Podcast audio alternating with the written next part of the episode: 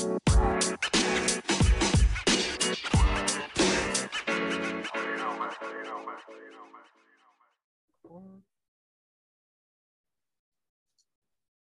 welcome into the Three Guys Talking Ball podcast. It is episode 40, the Pat Tillman episode. It is September 8th, 2022. We got the NFL kicking off first game of the day of the year. Bills Bucks tonight or Bills Rams, Bills, excuse Rams. me.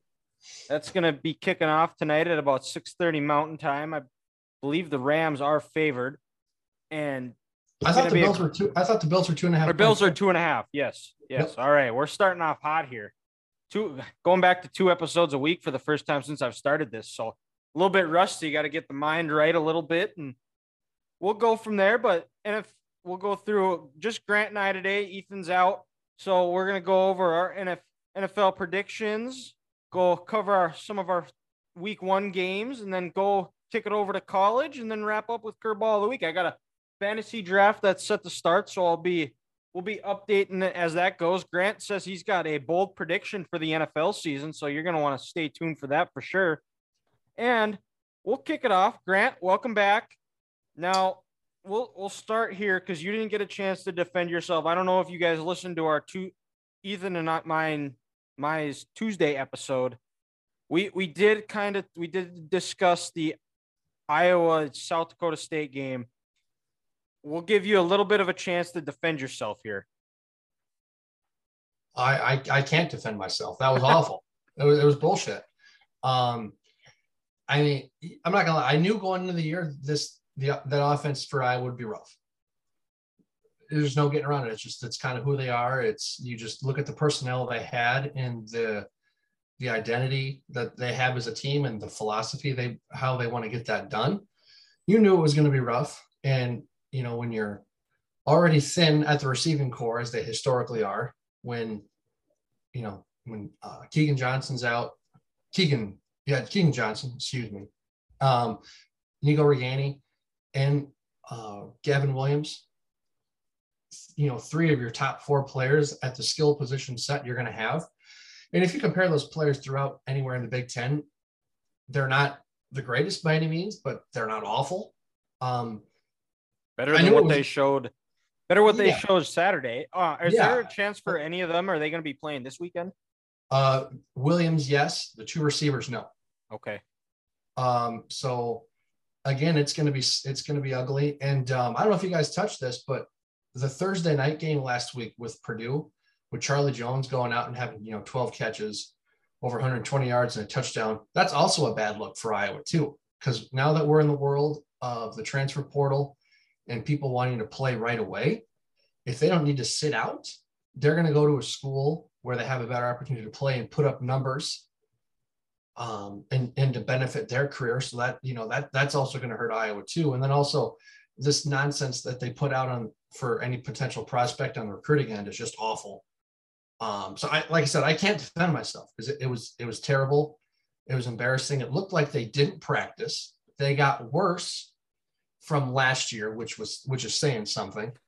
Um, so, you know, and you can't even worry about you know winning Big Ten West titles or trying to compete to go to Indy. Now with that offensive showing, I know it's early in the year, but you have to worry can this team be bowl eligible? Because this this defense is going to be good and it's going to carry them, but when your defense outscores your offense four to three, I don't care how good your defense is in the Big Ten, you're not winning six games. This isn't the 2000 Ravens defense that, that Iowa has here. That's this isn't an all-time defense. Georgia's defense couldn't have won all these games they won last year with this offense. Uh, so like I said, I can't defend myself, and it's got to get better. And if it doesn't get better, people are going to lose their playing time, and coaches will be fired. Is are are the are the Ferentz duo? Is that a is that a, uh tandem? Is that a uh, if one goes, the other one goes, or I don't I don't think so. I, I think Kirk has done a you know being the winningest coach in Iowa history and the program he's built with the coaching staff. Um, it's not hey if Kirk leaves, Brian leaves, But Kirk might have to have an uncomfortable conversation with his son and say, hey, you know, Brian, you've been with this Iowa program for the last 10 years. You started off coaching tight ends in New England in 2010 and came to Iowa. Maybe you know, being an offensive coordinator, it's just not for you. And it, it hurts this program. Um, so I think if one of them, because Kirk, he's still got, I think, four or five years left on his contract. You you keep Kirk because you're not going to fire the head coach because of this, but you have to rehaul your offensive staff because, like I said earlier, if this performance continues and it, their offense looks like this in 2021 and 2022, you're hurting the future of your football team because you're you're not going to want to have players play in this offense. And to go back to Charlie Jones going to Purdue and balling out, the Purdue Boilermakers put out a stat. Their football team, uh, they put a graphic on Twitter the other day that compared Charlie's number from last year to this first game. And he only had three touchdowns last year in the air. He had one the other night. He had 320 yards last year. He had what 150 last week. He only had 23 catches. He had 12 catches last week. It's it's an absolute eyesore to this Iowa program. And if it continues like this, I mean, you you have to make a change at offensive coordinator because you're only going to hurt your team. You won't be able to get those necessary players in to compete like what they want to. Yeah. Be interesting development. They got a big one, which we'll touch on later in the podcast. But first things first, we're going to discuss, break down, give our predictions for the NFL this year. Going to go by division by division, break it down, go four to one. Each division, give out our give out our MV, NFL MVP and Super Bowl prediction and winner. And then we'll go discuss our uh, week one opponents matchups. We'll also throw in the Vikings Packers because got a lot of Vikings and Packer fans that listen to this podcast. Make sure they're informed. And we have a Vikings fan on the podcast as well, but he's not here today. So we'll we'll do our best to give our uh, assessment of what we think is going to happen on Sunday. So we'll start in the NFC East. And at four, I have the Giants. There's just too many question marks. I think Daniel Jones is going to be benched by the middle of the year. I just I think Brian Daboll is a good coach, but I don't think I think Daniel Jones is beyond repair. I don't think they have any weapons. I don't know what if Saquon can stay healthy. Their offensive line is a mess. And I just don't have enough confidence. I think the only way that I would could see them possibly moving up or making a run is if they decide to go trade for Jimmy G, but sounds like he's staying put. So I got the Giants at four. Then at three, I got the Washington, now formerly Washington football team, but now the Washington Commanders. I have them coming in at three. I think Carson Wentz, this is a do or die year for him. I do think he has a good year. I think he's got the best weapons he's had since he came into the league with ter- scary Terry McLaurin. So a good tight end room, some running backs. Uh, also, maybe one of the better coaching staffs Actually, I don't even know if I can say that because Frank Reich is still a good coach. But we'll see. And I think this is Carson. It's do or die for him. And if he's not, he's going to be a backup for the next 10 years. And then at two, I don't want to do this, but I have my Dallas Cowboys coming in second. Too many question marks. Coaching is awful. Awful. Yep. They're bet the only hope is if they fire Mike McCarthy in week four and let Dan Quinn take over. I think the defense is going to be spectacular. They're going to be able to get to the quarterback. Hopefully, Trevon Diggs can actually stop somebody like unlike he has been all all camp. When they're to get a they're to get a good test week eh, right right off the bat on Sunday night going up against Tom Brady. And we'll we'll get more into that game, but they Tyron Smith had his hamstring fall off his off the bone. He's out. They did sign Jason Peters, but he's also somebody who can't stay healthy.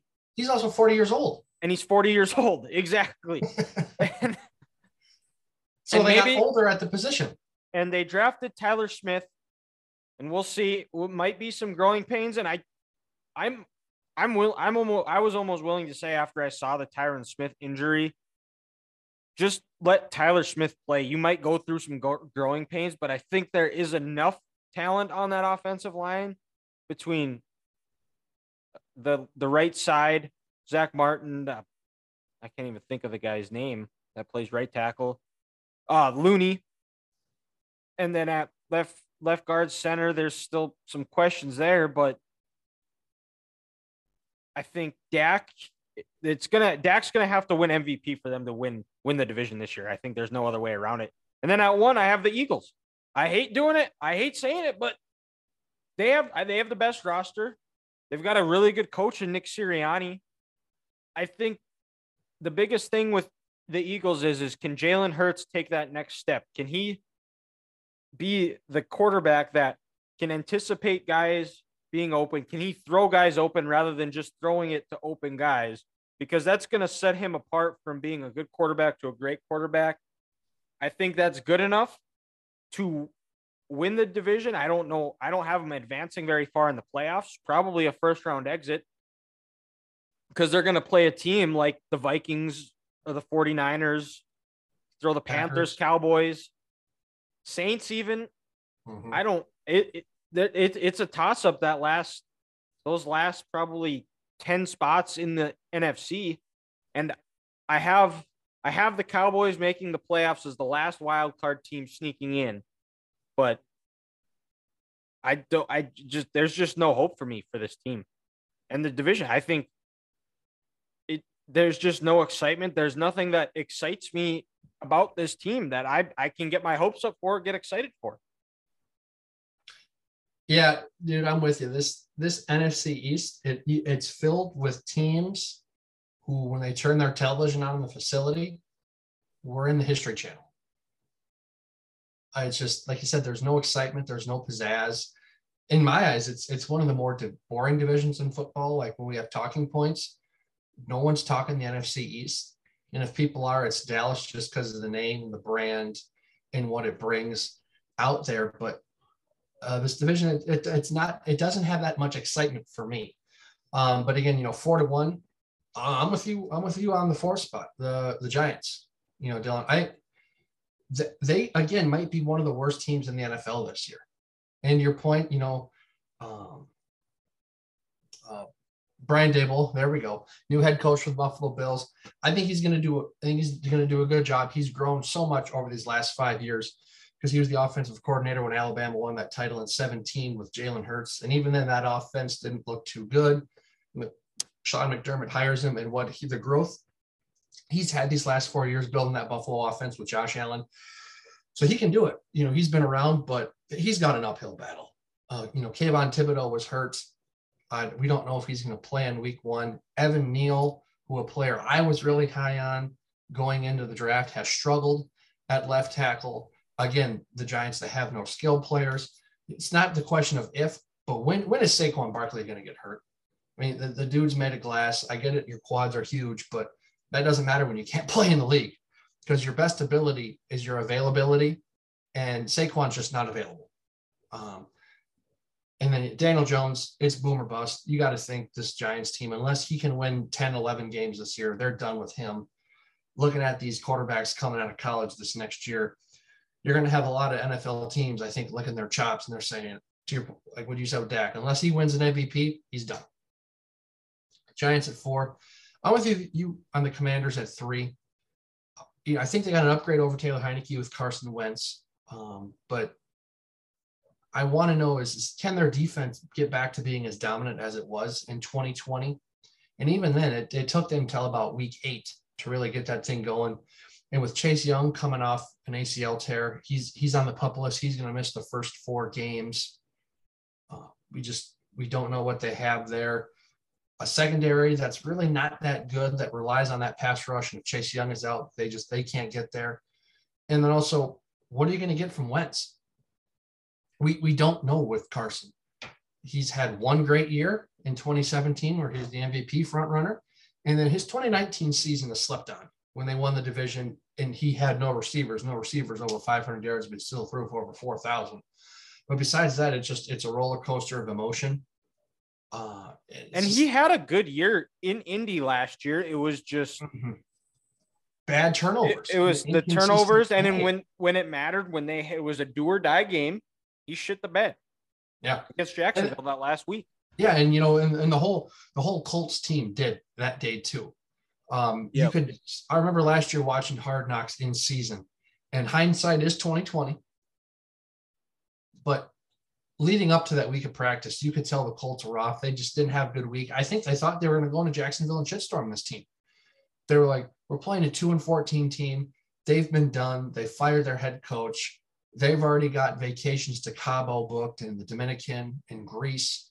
We're going to beat the fuck out of these guys." Well, no, and they haven't beat Jacksonville since 2014 in Jacksonville. So they got caught there. Um, but that that's that's the Colts. That's a different division. Uh, but then on two and one, I went back and forth all day with this. I couldn't make up my mind,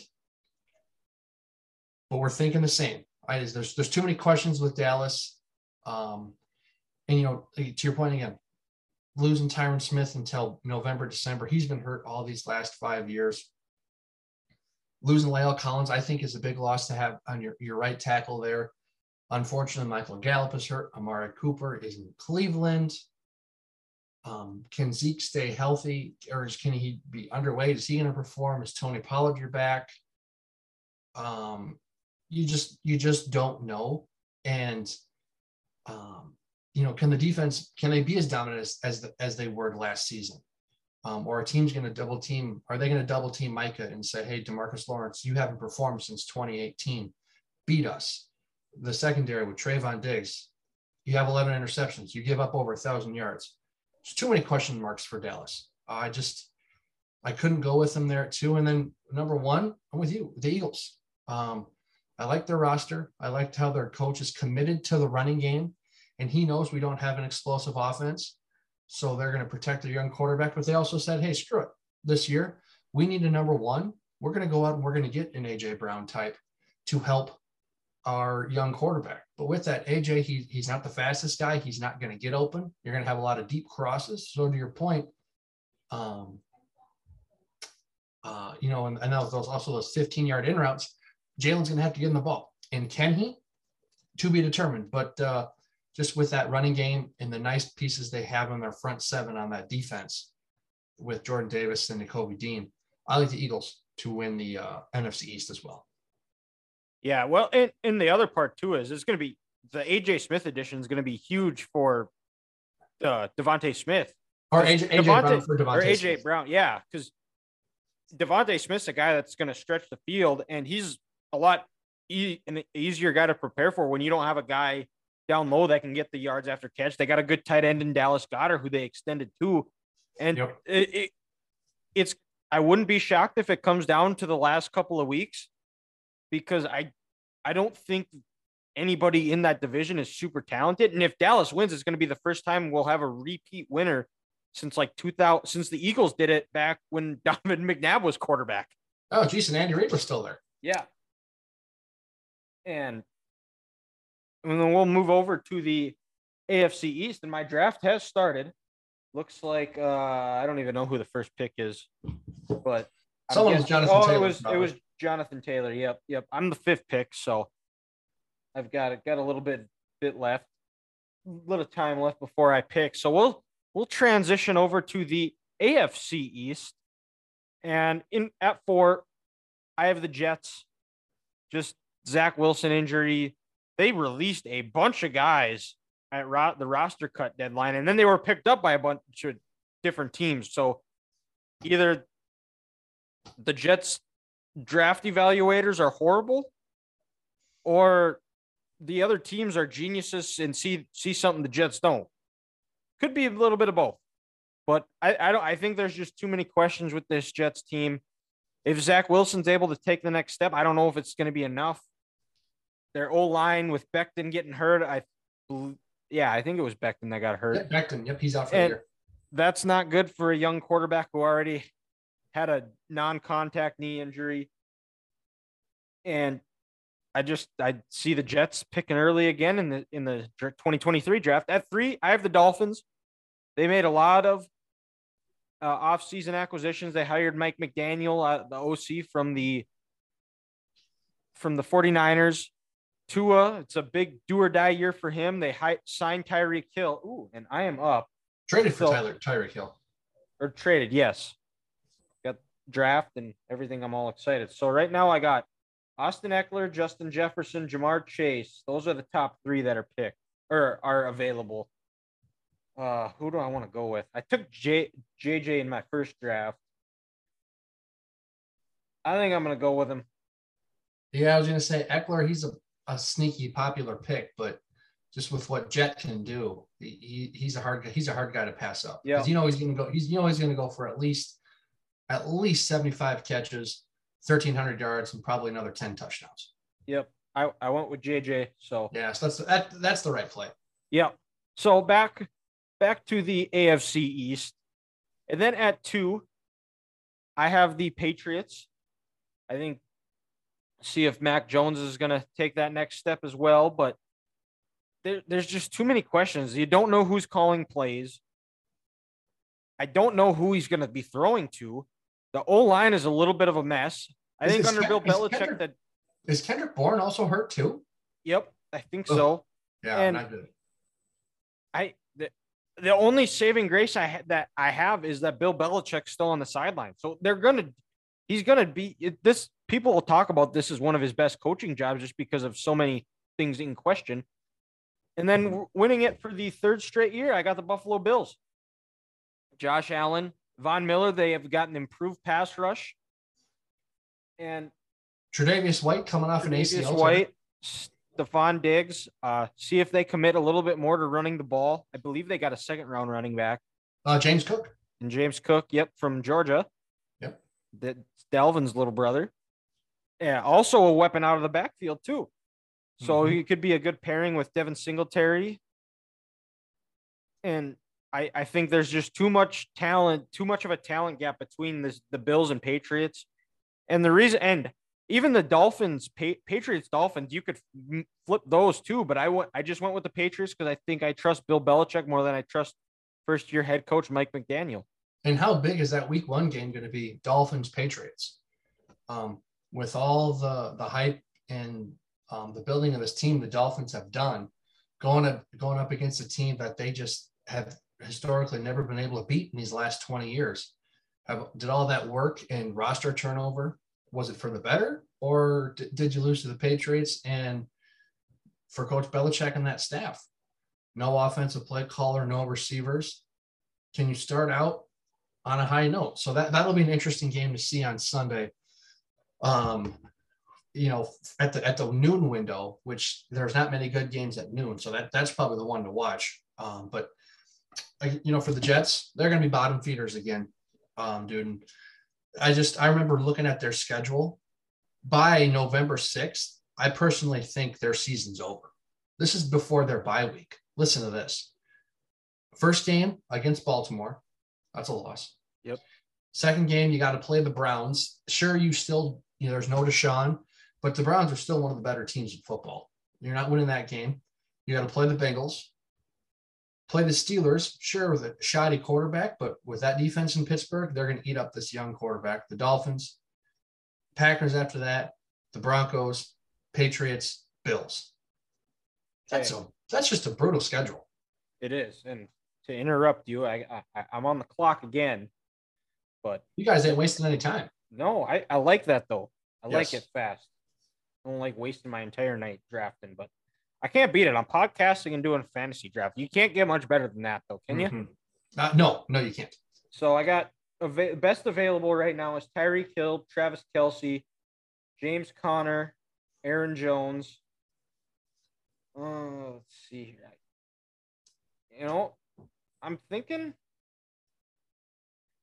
thinking I might go, might go Travis Kelce. That's that's the dude I was thinking too. because He's gonna be Mahomes is gonna lean on him those first couple of weeks. exactly. And just like Jet dude, he's gonna have 75, 80 catches this year. Yep. And this is a PPR league too. There you go. And you know, Kelce Travis finds the end zone. Unlike most of these tight ends in this league who catch a lot of balls and are good players but don't find the end zone, Travis finds the end zone. You know, Yeah. he's, he's going to give you eight touchdowns a year. So I, I, with Jet and Kelce, I already love your roster. Me too. But back But yeah. to back to the your AFC East prediction. The Jets, they're just they're bottom feeders right now. And and for three, this is this is where we finally differ tonight, folks. I, I think it's the New England Patriots. Um, Ooh.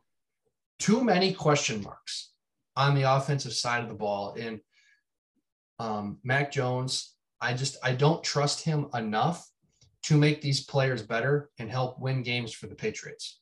Because in return, the Patriots, who are who's who's rushing the quarterback this year for them? They got rid they got rid of Chase Winovich. Um, Kyle Van Noy is is with the Los Angeles Chargers. Their linebackers are still some of the slowest linebackers in the league. I don't know who their front seven is. I don't know how they're going to be able to slow people down and get after the quarterback to protect their back end when they also lost J.C. Jackson and you know Malcolm Butler. You know hasn't been the same these last couple years, but he's hurt. He's he's not playing this year. I just and with Kendrick Bourne being hurt, I don't really trust their pass catchers. I don't know what to say with this with this Patriots team. Um, I just I just don't have trust with him. And I understand Belichick, he's a genius. He's the greatest to ever do it. But like he says all the time, your players still have to play. And I just don't think they have the players uh, to compete this year with the Dolphins to get to that second place spot. And with the Dolphins, it's the addition of Tyreek Hill, Jaylen Waddle coming into his second year, Mike Gesicki, uh, the running back room with Raheem Mostert and um, um, I can't remember their, their other back, but they have they have some good players. And you know, Tua, there is a question mark with him. We don't know what he's got, what he doesn't have. Uh, the GM clearly wanted him. That's why they got rid of Flores because Flores didn't.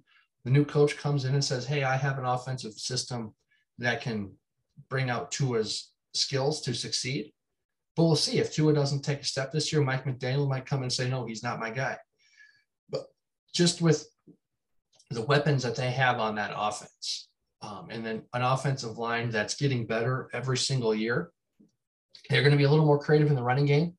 So I think that's going to give them the slight advantage to finish second this year um, in the AFC East. But winning this division, this might be the easiest division pick in all of football, if you ask me. I think the separation between one and two and three, it's it's not close. It's it's the Buffalo Bills hell, they, they might be the best team in football from top to bottom. Stefon Diggs, Gabriel Davis, Dawson Knox as your pass catchers. Uh, an offensive line that needs to get better. But like you said, you draft Dalvin Cook. They're going to attempt to run the ball a little more.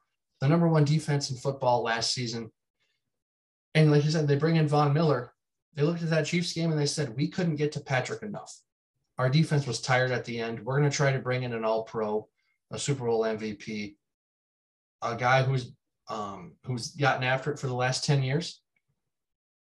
And I, I think that's going to help this Bills team. And I think they're going to be on a mission um, for what happened last year. They're going to have that bad taste in their mouth. Great coaching staff with Sean McDermott. I think they're just going to have this thing well oiled and they're going to be a machine all year. So Bills win the AFC East easily. Well, and back to the Dolphins, they they're like you were talking about with uh, Mike McDaniel, they're running a very similar system to what he ran in college at Alabama. Mm-hmm. Is what I've what they talked about when they hired him, and if he's able to take that next step, because he has shown flashes. Correct. we've been told in practice that when him and when he throws Tyreek the ball, he's it's been a touchdown every play. But I, I say that a little bit sarcastically. But, I'll believe it. I'll believe it when I see it. But we'll see. Biggest thing with him is with Tua is I don't see his arm strength. They they need to stick with the short throws, quick screens, slants, short throws, get him going. The lean on that run game a little bit too. That zone running scheme with Raheem Mostert that got him to a Super Bowl three years ago. Exactly. If they do that, they're they can easily make it to the playoffs. Oh yeah, and look also, you know, Tyreek, he's changed the game, of course, with the deep ball. But look what he did against Buffalo in the playoffs. When he, he got that pass, you know, what, seven, eight yards or two or three yards past the line of scrimmage, and his legs were a difference maker. You know, Mike Daniel, he's going to see that and he's going to get him in a good spot uh, to make plays with his legs and take a game over. And then also with Mac Jones, with not having any, any weapons around him, I don't think he's good enough to carry a team by himself. And let's be honest, no team, no quarter, hardly any quarterback in the NFL would be able to carry a team with as minimal skill players like this, and when you have Matt Patricia or Joe Judge calling your offensive plays, that's just not fair. That's almost cruel. Um, but Belichick, he loves his guys. Um, and you know he's going to bring them back. So we'll see. But I just I just don't trust Mac Jones because he doesn't have that skill set to carry a team um, with as minimal weapons as he does. Yeah, and we'll move over to the NFC North here, our local division. Grant out in Mankato today. I'm still in Dickinson, and at four, bringing the caboose for the NFC North is the Bears. The Bears uh, they have nobody to protect Justin Fields. Justin Fields might be a good quarterback, but he's got nobody to protect him outside of David Montgomery. He has no weapons. And new coach, I think there's just too many question marks. They got rid of they traded Khalil Mack. They don't have any draft capital either, so they weren't able to draft. And I there's just no hope that with this Bears team. And then at three, a team that I, I think everybody after watching Hard Knocks is going to be rooting for is the Detroit Lions. Mm-hmm. Second year under MCDC Motor City Dan Campbell. They they've got some nice pieces. You know that every game they're going to be in every game because they're going to play their ass off. They're going to play hard. They're going to fly around. They're going to be in it. See, they were in a lot of games last year too. Yep. We'll see if they're able to take that next step convert a couple of those to wins, their schedule sets up okay where they could they could be in the playoff hunt late in the season. I don't know if they're able to.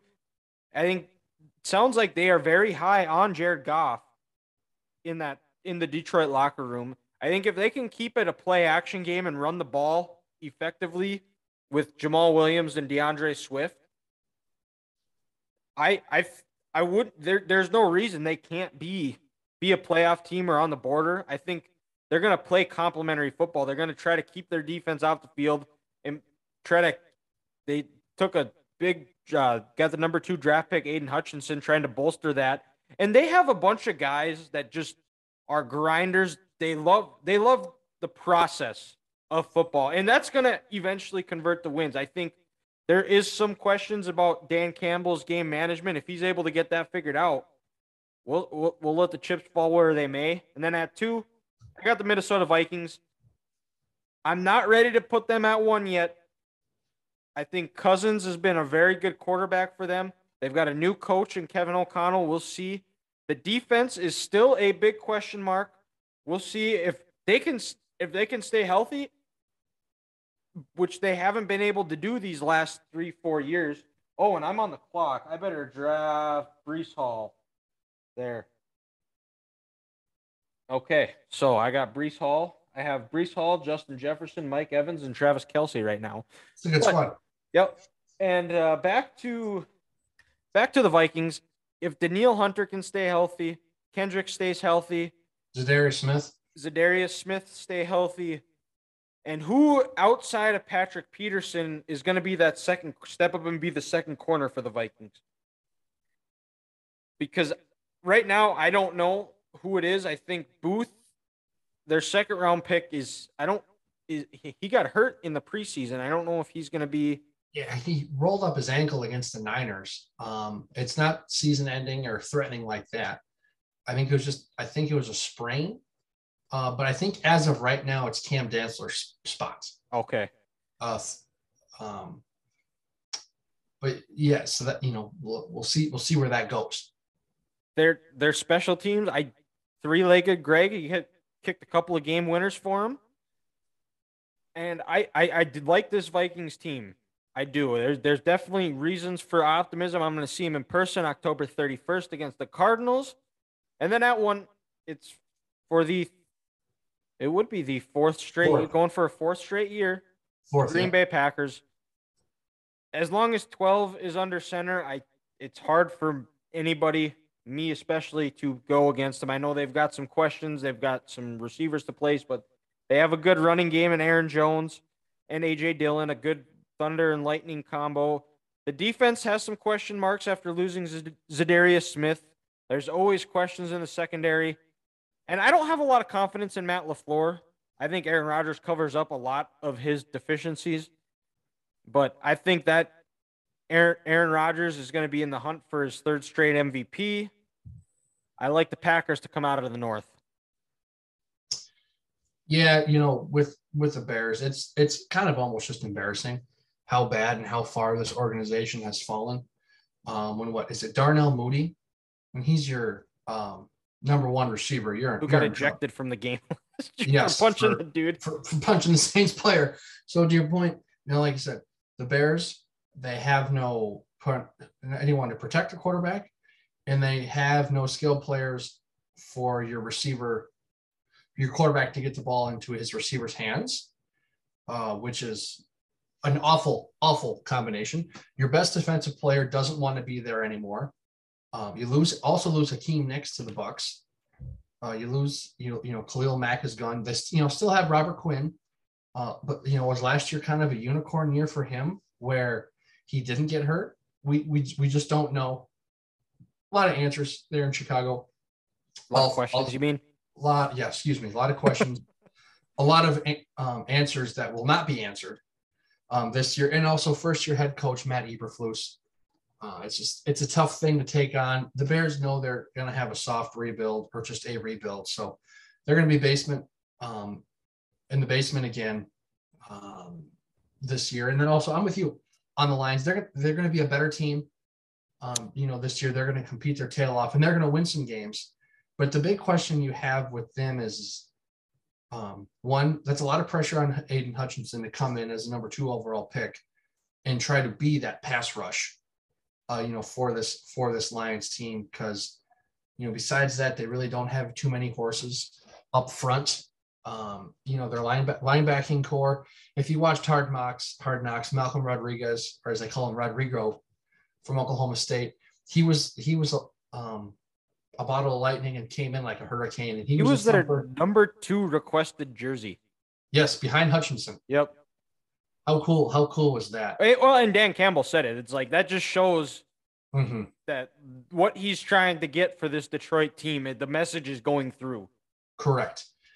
Um, you know, those those are some two nice, good players, but besides that, their secondary still has a lot of question marks. Um, the first rounder from Ohio State, you know, a couple years ago, Okudah. Okudah. Uh, he was Can he he stay a- healthy? can he stay healthy? He had a bad rookie year. I don't think him and Patricia um, vibed much at all. Um, really, no safeties. Your other corner, you just don't know. So I think that that's still a work in progress in Detroit. But like what Dan Campbell's been preaching, grit, grit, grit. That's what this team has. And it was kind of cool to see on their roster cuts when if they came down to their running back room, there was one player who he was lightning the bottle and he was he was making the big plays, but they didn't feel like he didn't love football and wasn't consistent enough compared to, you know, Craig Reynolds, who was just a grinder. He wasn't great at any one thing, but he did a lot of good things and he just loves football. The Lions went with the football player. And, you know, you- like you said, Dylan, that's what this roster needs. It's going to take another year or maybe two, I think, to um, through drafting and maybe even trying to sign a free agent bringing in a guy who's been in this league for four or five years who can be, be a leader on this locker room. But the, the Lions are going to be better, and they're easily going to win a game in December, January this year that knocks the team out of the playoffs. And people are going to be pissed because they're like, that loss against the Lions costed us our season. So that Yeah. will happen. And how can you not root for Dan Campbell? He's a player's guy, he's a football guy, he loves his players he, he was cool to see him and get to know him through Hard Knocks. Yeah. you know this year. And uh, to inter- sorry to interrupt you, but I am up again. And the guy I wanted, Elijah Mitchell, was taken right before me. Mondek Chalupa Batman, damn you. And I got right now best available Jaylen Waddle, Brandin Cooks, Marquise Brown. I'm almost tempted to go quarterback here or take Darren Waller because I got Clyde Edwards Helaire and Devin Singletary also there as my top running backs. Do I take a quarterback here? The best ones right now are Herbert and Lamar. And uh I part of me wants to take Lamar because I know I'm gonna get rushing yards out of him. I don't know, dude. I I almost roll with Herbert. I, I feel like there's a chance he could have 40 touchdowns this year in like a combined 5,000 yards. All right, five seconds. Lock it in. Herbert. I'd go Herbert. Yep, locking in with Herbert. Done. Done. Got it. Herbert. Championship. Championship, baby. Super Bowl. She, But she, she back- coming your way. Back to the NFC North. Um, and then right here, this this is again is where we differ. I think the Green Bay Packers are going to be second in this division this year. Um, is it a risky pick? Yes. Is it a little bold? Yes. But that's not my bold prediction. Um, I, I, I just I can't um, get over how much I think this loss of Davante Adams is going to mean to Aaron Rodgers. And again, Aaron, he is a superstar. He is a freak. He is he probably the most talented quarterback of our generation. Tom is, you know, the most decorated. But when you can see what Aaron can do on the football field, it's he's he's truly a unicorn. But we saw last year in that playoff game against the Niners, Allen Lazard was open 15 yards down the field, cutting He's still across. running if he hits him. He's still running. He catches that ball, and it's a touchdown. But either Aaron doesn't didn't trust Lazard, or he just wanted to go to Davante. You know, he throws it up into triple coverage, and the rest is history. And with Christian Watson, I I, I believe he's not even practicing yet. He's questionable. Aaron Rodgers said he was going to play, Okay. but right now he is questionable. He hasn't. He's barely gone full pads. I know in practice Yeah. so So far. you know that's your first receiver there. Randall Cobb. It's not a matter of if, but when when is he going to get hurt again? You know he's gonna ha- he's gonna have a groin injury. He's gonna have a calf strain. He's gonna miss he's gonna miss those games. Allen Lazard is an okay player, but he's not a one. Um, you know, and then also big one, David Bakhtiari coming back from, from torn ACL. He didn't play it all last year. Um, he is probably the reason why the Packers didn't play in the Super Bowl in the 2020 season because the Bucs got so much pressure on Aaron because Bakhtiari was out. How is he going to come back? How's his how mentally? How's his game going to be? Because when you're 300 plus pounds, you know, coming off an ACL, that's a lot to think about. So that's that's going to be something interesting to see. And then also Robert Tonyan, his second year coming off an ACL tear. Um, how can he rebuild from that? So I just I think there's some question marks. And again, I'm with you. I don't trust Matt LaFleur. I think if it wasn't for Aaron, he would he wouldn't be a head coach or he would be on the hot seat getting ready to lose his job. And then just the punting game and the special teams for Green Bay has been an absolute disaster. We'll see if they can fix that. Um, and then here, here with the Vikings at one, am I taking a risk? Absolutely. Do they need everything to go their way in terms of them to stay healthy? They do. But if Za'Darius can stay healthy, if Danielle can stay healthy, you know, Dalvin stays on the field and Thielen doesn't miss games, the energy and the youthfulness that Kevin O'Connell is bringing to this team, I think is going to be is going to be much needed, and it's going to help propel them to finish these games that they couldn't finish off, you know, last last season. Um, and like I said, th- this Vikings team, it's a good roster, and there is a lot to like. And I think you know it's just kind kind of like McVay's first season with the Rams in 2017. There, he's just going to come in. He's going to be full of energy. It's going to be a good change that they needed going from a rigid old defensive head coach.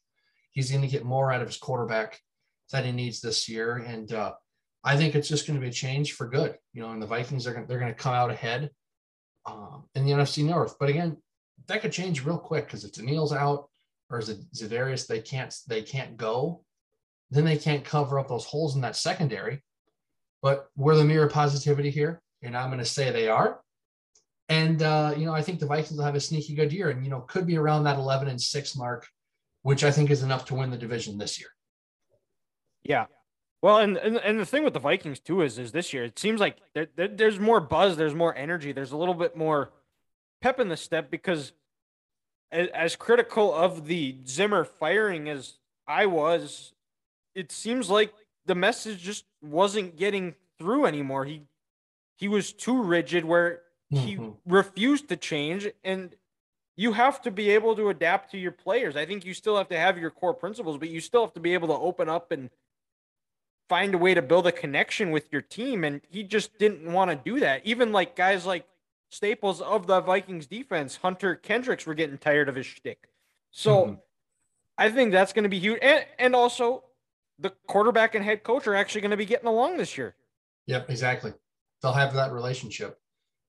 And, you know, Dylan, to your point, kind of almost to tie this back into Iowa, a team can have its identity on how you want to play, um, what you believe the right philosophies to be. Um, do you want to be physical, dominant, blitz heavy defense? The identity of how you want to run your organization, but then the philosophy part is where I think Zimmer and this current Iowa administration is at. They still think it's 25 years ago. You know, like you said, you either have you adapt or die. And Zimmer can have his core principles and run things the way he wants to. But at the end of the day, if you're not doing it the right way, you're not going to get your point across. And for better or for worse, today's athlete, if they don't like things, they're going to voice their opinions and they're going to cause some feathers to be ruffled in that locker room. And then you're going to go. And it'll also be interesting this year to see what the Vikings do because every change they made, bringing in bringing in Kwesi and Kevin O'Connell, they pretty much said this: this roster was not the problem last year; it was the head coach. They're all in on these players. They're all in on a a, a new culture and a physiological change for this offense and defense, and we'll see if it works out for them. If and if it doesn't, maybe it was the players, and Zimmer wasn't wrong. Zimmer was right on Kellen Mond so far. Last year, week 18, I've seen him every day in practice. I don't need to see him play. People in media in Minnesota up here, oh, this guy's an asshole. Let the young kid play, blah, blah, blah, blah, blah. Well, hmm, he's in the second year in the league and he's on his second team. So Zimmer was right there. So as the season goes out, we'll see if he was right on the rest of the roster or not. Yes, indeed. And that was a that was a good ending because I am up again. I've got right now, I've got Herbert, Breece Hall, Justin Jefferson, Mike Evans, Travis Kelce. So I still need a second running back and a flex. I don't know. I think right don't now. Don't you have Clyde Edwards Helaire? I do not. No. Oh, that was, was an option. He was available. Yes, not anymore. But right now, I just see more value at the receiver position. Receivers win you games in fantasy now. This. Yeah. I got Dar- Darnell Mooney, Gabe Davis, Amari Cooper, Michael Thomas, and Christian Kirk, Hunter Renfrow. Ooh. I think at my flat, I think I, I got to go with MT, Michael Thomas. I think so. I think I think he's going to have a big year. He didn't play at all last year. He's going to be refreshed. Mm-hmm. Good. Give James, famous Jameis a target to throw to. I I'm going with. I'd go with Michael, Michael Thomas. Thomas. Yeah. I think there's going to be some good running backs at the bottom here. And like you said, it's a PPR league. And all Thomas is going to do is catch passes. Slant, he's not going to score touchdowns. Slant. He's not going to score touchdowns. Nope. But he's going to get you catches. He's going to get your balls. Yeah. And with uh, shoot, I should I should have taken a guy from the AFC North because that's what we're going to talk about next. Would have been a would have been a phenomenal segue. But we, regardless of how we segued, we're we're there. We're at the AFC North, and the bottom dwellers for the AFC North is a team that has been there quite often since they've returned or they've been restarted, and that is the Cleveland Browns. They made a lot of moves, traded for Deshaun Watson. He's out 11 games. Jacob, Jacoby Brissett's a nice player.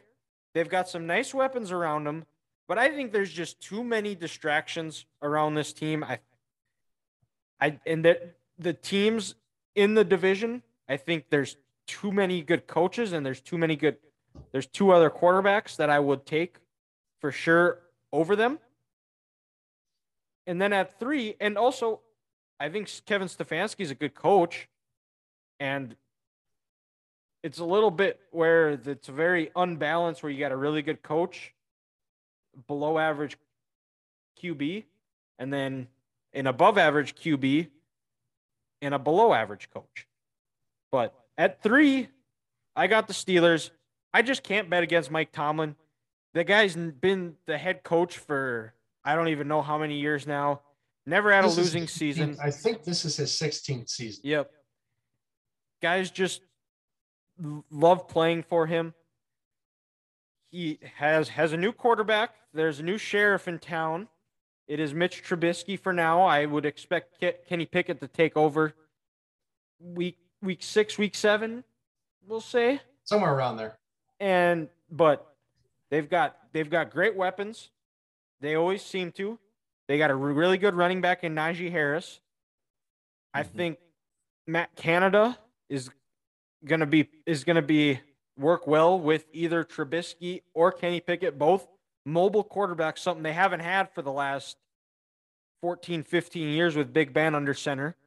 I think he's going to really enjoy u- utilizing their legs, and I think I think this might be the best version of Mitch Trubisky we'll see because he played for the Bears, and that's where quarterbacks go to die. Mm-hmm. And then at two, I've got the Super Bowl runner-up, the Cincinnati Bengals. I think right away, I think their line is going to struggle. There's a lot of new pieces. I think they did a lot to improve it, but I think getting that continuity, to the gel, they still got good receivers. Tee Higgins, Ja'Marr Chase, tight end as well. I believe I'm trying to. I can't even think of who their tight end is now. Um, because what's his name went to um, the Jets this offseason. Yep. Um. Well, good thing I'm doing a fantasy draft. Well, oh, they just signed Hayden Hurst. Hurst. Oh, there we go. Yep. There we go. So, also that's a uh, good addition, good replacement. And then, uh, they have Joe Burrow at quarterback. That it, I one thing I've I think we're quickly learning in this league is is Joe Burrow is a guy you don't bet against. The guy mm-hmm. people portray him as cocky. I I think he's got confidence. He has moxie. There's a difference because Joe Joe just seems authentic. Like he's he's just Joe. I don't know how else you say it. Joe Cool. Mm-hmm. You know the the big the big uh, fur coat, the sunglasses, the chains, cigar smoking in the locker the room. Cigar smoking in the locker room. Yep. And guys love him. And I'm up again. We'll see here. I think I go defense here in the uh, seventh round. Not really, but I got Amari Cooper. I think I'm gonna go with Hunter Renfrow. That's a good choice. Again, P- always open. PPR league. Yep. Yep, they call him 7-Eleven because he's always open. And uh, back to the back to the Bengals. I just I just don't trust Zac Taylor. I think Joe Burrow hides a lot of his coaching flaws. I don't think he's a good coach. I think he's more of the gym teacher type. Mm-hmm. And I it's just we'll see if the Browns have a Super Bowl hangover or Bengals, excuse me, have a Super Bowl hangover. I I just I don't know how Zac Taylor's going to get them ready for the year. I think Joe Joe Burrow is going to cover up a lot of Zac Taylor's flaws. And then winning the AFC back on top of the AFC North is the Ravens, who are gonna are an all-time regular season team. They had a bunch of injuries last year. I don't think that foresee that happening again this year. Lamar Jackson's playing for a contract, and as we record this, he told them today, per Adam Schefter, that they have till Friday to get a new deal done, which I don't see happening because he his mom is his agent. No, I he's think his, he's his own agent. I I thought it was his mom. I'm pretty sure it was he, his mom. He's been doing um, the negotiating with the Ravens general manager um, through through the, through this process. Okay. Um, I heard that today via Peter Schrager. Ah. Um, on, on Good Morning Football there. And Peter, he never misses on no. his reports like this. Um, so yeah, he's his own agent. Okay. And so there's that. But the Ravens are going to be one of those teams they they they've covered in I don't know how many straight preseason games. They are just a really good regular season team. Can Lamar Jackson take the next step? They lose Hollywood Brown, but they return Rashod Bateman, see if he in his second year can take the next step. They got Mark Andrews at tight end, and they're going to lean heavily on that run, their that running back room. J.K. Dobbins is back, George Edwards is back, and that defense is going to get stops. They're going to make teams kick kick field goals in the red zone. They they might teams. I would expect teams to move the ball on that defense, but when it comes to the red zone, they're going to they seem to always play a little bit more comfortable down there. They're flying around. They get a little more juice, and that's mm-hmm. the making of a good team. So I like the Ravens to come out of the AFC North and represent the North. And uh, you know, once again, we agree on the uh, team who's gonna be hanging out in the basement this year. Wow. The little the little kids at the Thanksgiving. That's four for four, ain't it? We're we're we're halfway through these predictions and we are four for four. What do we have? uh, One one different or two different Two different, yep. Uh, but the people at the kitty table for Thanksgiving will be the Cleveland Browns. Uh, again, this year, just too much turmoil at the quarterback position. Jacoby Brissett is a nice option if you need him for two to three games, but not for a 11 game season. And with Amari Cooper getting a little a little older, um, he's not quite as fast and as physical as he once was. When he is your number one, uh, I'm gonna I'm gonna put my corner right up in him. I'm to slow him down. I'm to make him beat press coverage, which I don't think he can do. And then in return, Jacoby's to have to put balls in the perfect spot, and I just don't think he can do that either. Just too much noise around Deshaun um, for this for this Cleveland team to overcome, and it's kind of a shame because I feel like Kevin Kevin Stefanski is one of the better coaches in this league, which is crazy. If you go power rankings, he's third in this division but anytime you're with a Harbaugh and a Tomlin, it's it's not fair. Yeah. um, and but you know, last year Kevin and he coaches in back, Cleveland. He coaches in Cleveland. You know, for, last year Kevin was held back by Baker trying to play through injury. This year, the GM went out and got a quarterback, um, going through all the issues that he's going through. It's it's gonna be too much for Cleveland, and they won't won't be able to do it. And then you know, in third place, it's the uh, the Pittsburgh Steelers. Um, and you know, people coming into the year, they're like, oh, this is the first year without Big Ben.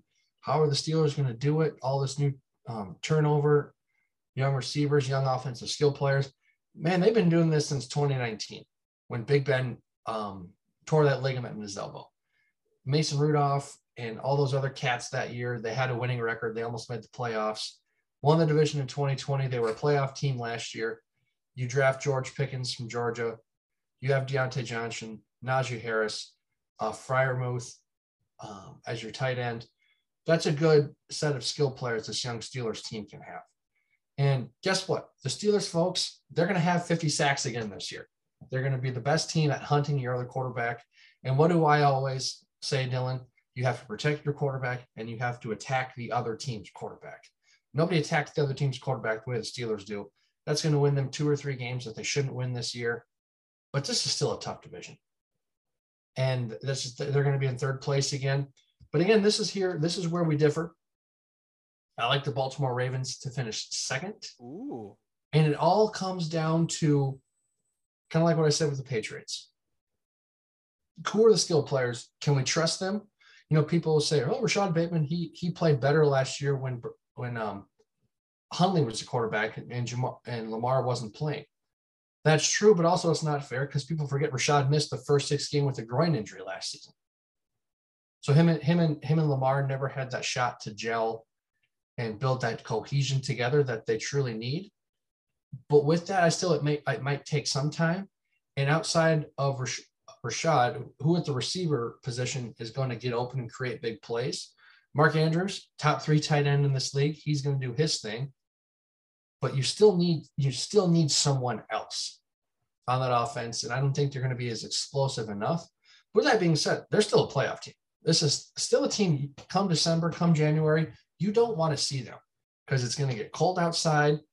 They're going to hit you. You're going to feel their pain a little bit. You're going to be bruised, battered, uncomfortable. This is the Ravens team you don't want to see. Um, like I said, come January and December. And then winning it, I like the Bengals. And your point, yes, the offensive line, they are going to have to come together a little bit throughout the year. But look what this team did last year with these offensive skilled players. And then look what they're going to be able to do after week six, once this offensive line, if there are no injuries, which we hope there isn't any, if they can come together to keep Joe upright in these skilled players they have. And you know, the Bengals, you know, low key, they they got a nice defensive line with Trey Hendrickson, Sam Hubbard, um, and DJ Reader. They're going to be able to continue to get after the other opposing team's quarterback. And then they improve their secondary, you know, Daxton Hill, you know, as a first round pick. I like this Bengals team to win win the North and continue with that mojo they had towards the end of, end of last season. Yeah, and and back to your point with the Steelers is I think it's going to be opposite of what I said the Ravens defense does make teams kick. I think their offense, I think it's going to be they're going to move the ball from 20 to 20. I think from them for them to move from 3 to 2 or 3 to 1, make that jump, they have to find a way to get touchdowns in the red zone because mm-hmm. with Trubisky, that was his biggest knock. That cost them a, as much as the double doink did. His inability to get the ball in the end zone in mm-hmm. that playoff game against Philly in 2018, that more so cost them the game than Cody Parkey did. If they're, I and I just I think that's why I have the Steelers at three. I think that's why you have them too. I just don't mm-hmm. think they have enough firepower. I don't think they have enough talent at that quarterback position to get get six instead of three. I think they're going to be kicking a lot of field goals. I think Chris Boswell is going to leg is going to earn him a lot of money this year. And if you're if we're projecting into the future, the 2023 2024 season, if Kenny Pickett can develop and be the guy that the Steelers think he is, and if the Steelers can get a third receiver or a second tight end, you get Ch- Chase Claypool the hell out of there, and maybe get a second tight end. The way we're looking at the AFC North, we can be looking at the AFC just like how we are the AFC West. There's three teams, maybe four teams when Sean comes back who could win this thing. So the Steelers are going to be a fun team to watch year two, a year, two, and three years from now. Oh yeah, for sure. It's going to be a, I might be the second best division in the NFL this year, behind the AFC West. I think. I think it's as the far NFC as talent goes. I think it has something to say about that too. Yes. Yes, and but I think right now, I think you're when you look at it, I think AFC West one and AFC mm-hmm. North two. I think yeah. it would for uh, for sure be two if Deshaun Watson was playing a oh, full sure. season for the Browns, but for sure he's not. We're not going to discuss that today, but we'll move down to the NFC South, and at four, we're going to go down to the ATL, nicest stadium in the division, but going to be the worst team. Marcus Mariota, the Falcons cut ways with Matt Ryan this year. Marcus Mariota is going to be the starter to start the year. They did draft Desmond Ridder out of Cincinnati, so I wouldn't be shocked if he's going to be the starter by the end of the year. See if he is the future in Atlanta. But there's too many questions. I don't even know who Marcus Mariota is going to throw to. Calvin Ridley's out. Kyle Pitts is a nice play, but he had, and, and this stat blew me away. He had one touchdown, one, and it was in London. Last year. In London, has, to, he has yet to score a touchdown in America in the NFL. And Drake London, they drafted in their with their first round selection. And he is the best available in my current fantasy draft, but I'm not up yet. So maybe we'll take him. I doubt it. But uh, I think that I don't trust the defense. I don't even know if I could name a single player on that defense. AJ Terrell. AJ, AJ Terrell. Terrell. Okay. And then yep. I still think as um what's his name from LSU? Son of a bitch. Uh, former linebacker. I'll have I'll have to look it up. Um, but he he he's a nice line. He's a nice linebacker for him. But yeah, to your point, not a whole lot and on then, that on that Atlanta team. Yep. And then at three, Deion Jones. Deion, Deion Jones. Okay. Yep. Yep. And then at three, I have the New Orleans Saints. They're going. Jameis Winston coming off an injury. Michael Thomas returning from injury. Alvin Kamara, we we don't know if he's going to play yet. They haven't really said if he's suspended or not. It sounds like he, as far as of now as we record this, he's he's on pace to play. He has not been suspended yet, which baffles me. And I don't know if I trust. I think the defense is going to be good. I just I can't try. I, I just can't trust Jameis Winston. I, that's why I have them at three. I have the Panthers at two, traded for Baker Mayfield. Can Christian McCaffrey stay healthy? They've got some nice pieces. DJ Moore. That defense is stout. I think they're going to be they're going to be the leaders in the group, leader of that team. Matt Rhule, big year for Matt Rhule. If he's not, if he ain't the answer, he's going to be coaching college somewhere. I think Baker Mayfield, I think he's taken the reins of this team. He's established himself as the leader. I think guys rally around him. I think he's sound he's he's a great teammate and I like the Panthers to take second, and to win the division is is, is about as easy as it gets. Tom, the Tampa Bay Buccaneers, Tom Brady's back. They have some questions on the line. They have uh, they got to replace Gronk. They signed Kyle Rudolph, Cameron Brate are also returning. Mark uh, Chris Godwin. It sounds like he is going to be playing on Monday or on Sunday night against the Cowboys. Mike Evans is back. Julio Jones is playing. Scotty Miller, also a guy that Tom Brady trusts. Leonard Fournette. After Leonard Fournette, I have some questions about the running back room, but number 12 still slinging the rock behind there, whose arm at 45 years old is as strong as ever. Defense, they did lose in Ndamukong Suh, but I think there's enough there. I think Todd Bowles is one of the best defensive minds, if not the best defensive mind in the NFL as the head coach. I think that's going to be enough in a weaker division in the NFC South. I think that gets I think the Bucs are able to come out on top. Yeah, dude, this I think um it's really just kind of embarrassing when I look at Atlanta and I look at this defense. It's like wh- where are the NFL players? Where are the NFL starters on this defense? Like these guys are all backups. Like last year, you know how many sacks this Atlanta Falcons team had last year? 18 as a team. That's like a little more than one a game. That's a little more than one a game. I mean, JJ Watt had more than them for sure. Uh, Myles Garrett might have been the only other player who I know who's around that 18, 19 mark, but that, that's just awful. And then you have no pass rush this year. And then with your first pick, you take Drake London. You, I, I, get you, you have no receivers, but how is that going to change games? I just I don't understand what this Atlanta Falcons regime is doing. I know they won 10 games, seven games last year. They lost 10, which baffles me. I don't know how they did that. But um, Matt Ryan's not there anymore. Marcus Mariota, he, he's not the guy. Um, he still has no one to throw to. So I just, you know, Arthur Smith is a good coach and they're going to score some points this year, but they still got a ways to go to re- rebuild this team. So again, I'm with you on the Falcons on um, sitting there in last place. And uh, for third place, and well, I'll stop you here because what's crazy is when we first started this podcast, if people want to go back and listen to it, after Tom Brady retired, we were talking about his Atlanta being the best team in this division as the favorites. And, and Ryan, boy, has that fallen off. They have the best quarterback. It's yeah. it's, it's, it's unbelievable um, how, how times can change just so quick like that. And speaking of things changing, um, this next team I had in third place, a couple months back, I said they'd be four and 13 and their head coach would be fired in uh, November, being the Carolina Panthers. I think they're going to be a little better than four and 13. I had some time to think about it. To your point, with Baker coming in, um, his attitude, his bravado, and um, not arrogance, but just how he carries himself. I think that's what this team needs because Sam Darnold is about as exciting as as a brown paper sack. There's just there's, there's just there's no juice to this guy. Um, and then you draft the offensive tackle from North Carolina State to to help keep Baker upright. Uh, you know, Brian Burns in that defense.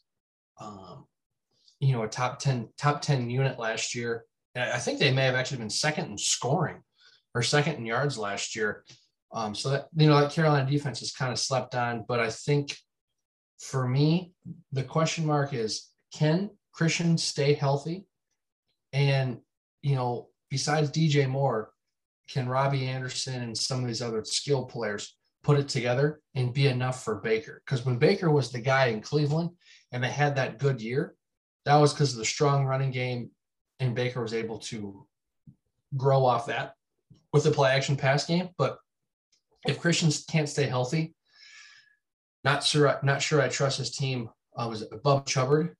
Um, you know, he's he's the backup from Oklahoma State in his second year, but he, he's just not McCaffrey. So that's why I got the Panthers at number two. And I like the Saints uh, three, Panthers three, excuse me. I like the Saints team at number two. They have one of the more underrated defenses in the NFL and defensive line that can get after the quarterback. And, you know, Jameis was good last year. I understand he's coming off the, the ACL tear and no more Sean Payton. But when you have Michael Thomas back from injury, Chris Olave, Kamara, uh, you signed Jarvis Landry.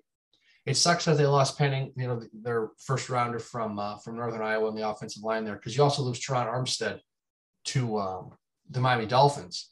So that, that's a bummer. But well, I think you, that, I, I they, there was some good news on Penning because it sounds like it wasn't. It's not going to be as serious okay as as initially thought. They do expect him back at the at some point this year. I believe in the middle of the year, early November. Oh, that's good.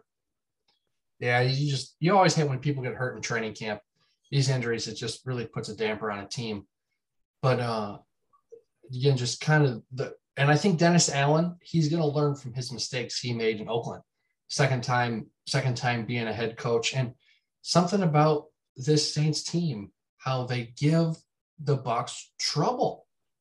Uh, they just they play the right way. They know how to get they know how to get after it. I think they're going to make this Bucs this Bucs team earn this division title, but the Bucs are still going to win it. Um, but what scares me is losing the three interior offensive linemen: Jensen to injury, Marpet retiring, and uh, Cappa to Cincinnati. Because when Tom's been vulnerable in his career, it's been that pressure right up the middle. And you know, you got a Bucs offensive line last year who had what two starting, one starting combination weeks one through 17. And in the playoffs, there's a wrench thrown into that when Tristan sprains his ankle against the Eagles. And then just losing some other players in the middle there when they didn't have that cohesion that took them down. So I, I think the Bucs are going to have to work through that. And then one thing I didn't understand about this defense last year is, is there was no pass rush. Um, Jason Pierre-Paul, Shaq Barrett was a nice player, but they couldn't get after it the way they did when they won that Super Bowl. So that that needs to get better. And if and this also their secondary last year was obliterated by injuries. So they'll be coming back. They'll be healthy this year. Bucs win the South, but the Saints, the Saints are going to make them earn it um, this year. And then also, you know, Tom's got some new weapons on offense outside of Mike Evans and Godwin. You also bring in Russell Gage from Atlanta, Julio, Kyle Rudolph. Can he build that chemistry quick? But what's nice is he's still got Mike Evans. He's still got Godwin his number one and number two options he's set with. So the Bucs win the South, but um, New Orleans is gonna make him work for it. Yeah, it's uh, it's hard to bet against twelve, and we'll move over to the AFC South. And oh, I'm up. Let me pick here. I got best available: Russell Gage, Tyler Boyd, DJ Chark, Skyy Moore, Nyheim Hines, Raheem Mostert. My last pick, I took uh, Pat Freiermuth um, uh, let's see here. Pick 11, round 11, pick five. I think I go with another receiver.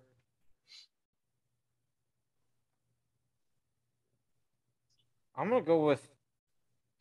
I'm gonna go with uh, DJ Chark. There's no number clear cut number one. I would say in Detroit. I think Jared Goff's going to really spread the ball around. So hmm. I think their best receiver is a tight end and TJ Hockenson. So I'm going to roll with I'm rolling with DJ Chark. He's going to probably start on the bench, but we'll see. Who knows? But we'll move over to the AFC South. And in four, team that took fourth there last year, the Houston Texans. Got a new coach, Lovie Smith. Davis Mills had had a try going to try to build off a nice rookie year, but I just I just don't see it. I don't, don't see it in the defense. I don't see their O line is still a mess. They don't have a, they don't have a running game. I like uh, Texans at four. At three, this might be a little bit of a shock here. I, I just changed mine on the fly is I have the Tennessee Titans. I I think Ryan Tannehill, Tannehill, I think that game, that divisional round game where he threw three interceptions and the defense gave up eight sacks, I think that's still going to be sitting on him. They drafted Malik uh, Malik Willis, Tr- yeah, like, yeah, Treylon Burks, yeah, looked like he's going to have a nice had a nice preseason. They traded their top receiver in AJ Brown. Derrick Henry's back, but We'll see if he starts to show some show some tread on those tires. I just I'm probably going to end up biting it because Mike Vrabel always seems to have those guys playing hard and they find a way to make it into the playoffs. Like they had no business last year being a one seed, but they were the one seed out of the AFC. And then at two, I have the most improved team in the NFL is the Jacksonville Jaguars. They got rid of the scumbag Urban Meyer. They've got Doug Pederson, who won a Super Bowl in Philadelphia. And Trevor Lawrence in year two got some nice weapons around him. Christian Kirk, Travis Etienne comes back from missing all his mm-hmm. entire rookie year. I think there's going to be a more of a commitment to the run game. I think they're going to play good complementary football. I like the Jags to be number two and pushing for a playoff spot out of the AFC South. And at number one, I think we have the new Falcons, Grant the Indianapolis Colts. They're a team that everybody's going to mm-hmm. be betting on. They're a team that I'm going to be betting on. They're probably I'm going to lose a lot of money on them. I just mm-hmm. they've got a good coach in Frank Reich. Matt Ryan, I think, is going to be the difference maker. Yeah. He's not going to make those boneheaded mistakes that Carson Wentz made. They're not going to have a lull in a do or die game. He's going to have those guys ready. They're going to ride Jonathan Taylor. They've got good receivers. They've got a good tight end. It, and they they don't just have after Jonathan Taylor. Nyheim Hines is a really good number two back. Absolutely. And Frank Reich's going to commit to running the ball. That defense is going to be fresh because they're going to be off the field for so long. And I like the Colts to come out of a out of the AFC South. And really, to be honest, those top three teams, I wouldn't be surprised any of those guys came in, came out of that division yeah, kind of the, the AFC South is kind of the NFC East version for the AFC. Not a whole lot to talk about. The talking heads in the media um, really don't care about anything what these guys have to say. They're just kind of the middle child, the redhead, the redheaded child. Nobody wants to talk about the AFC South, but they're just they're not that good. Not with you, the Houston Texans, number number last last in the division. Um, Davis Mills, I have a serious question here. Who does he have to throw the ball to? Like, is Brandin Cooks Tyler still, Johnson or David? Oh, Tyler. Yeah, that's right. They signed Tyler Johnson. Um, is Brandin Cooks still in Houston? Because yep, yep, yeah. So, but again, he had a nice year. He had over a thousand yards last year. Yep, he had a nice year, but you got to think he's going to get hurt again. He's due. Um, he he's due. I don't. Um, Dameon Pierce could be a nice little rookie from Florida they have at the running back spot, but they have no one to protect their quarterback. Their defense, I think, is going to be bad. Houston, it doesn't make sense the way they fired their coach and hired Lovie Smith. It's it's going to be the same same kind of run organization. They really didn't improve anything. Um, I just I don't understand what Houston's trying to do, and they're going to be fourth, and it's not going to be close. Uh, for but then the third, uh, this is again where we differ. I'm going to put Jacksonville there in third. I think they are a better team. You know, like you said, with all the additions they brought in, also signing, um, you know, Brandon Scherff from Washington to protect Trevor Lawrence on the interior. Big problem with Brandon is, is can he stay healthy? We we don't know. Uh, he's always gonna. It seems like he always misses four to six games a season. But it's I think with these new weapons on offense, Trevor is gonna it's gonna take him almost you know not quite a full year, but you know eight or so games to get this chemistry down. And with uh, with Doug Pederson coming in, being his own play caller and his new offense, it's going to take him a while to learn what Trevor does well, what he likes and what he doesn't like. Um, so then towards the end of the year, you know, Jacksonville they might win some games. And again, kind of just like Detroit, they're going to knock some people out of the playoffs with a loss this other team shouldn't have. And people are like like what they did last year against the Colts.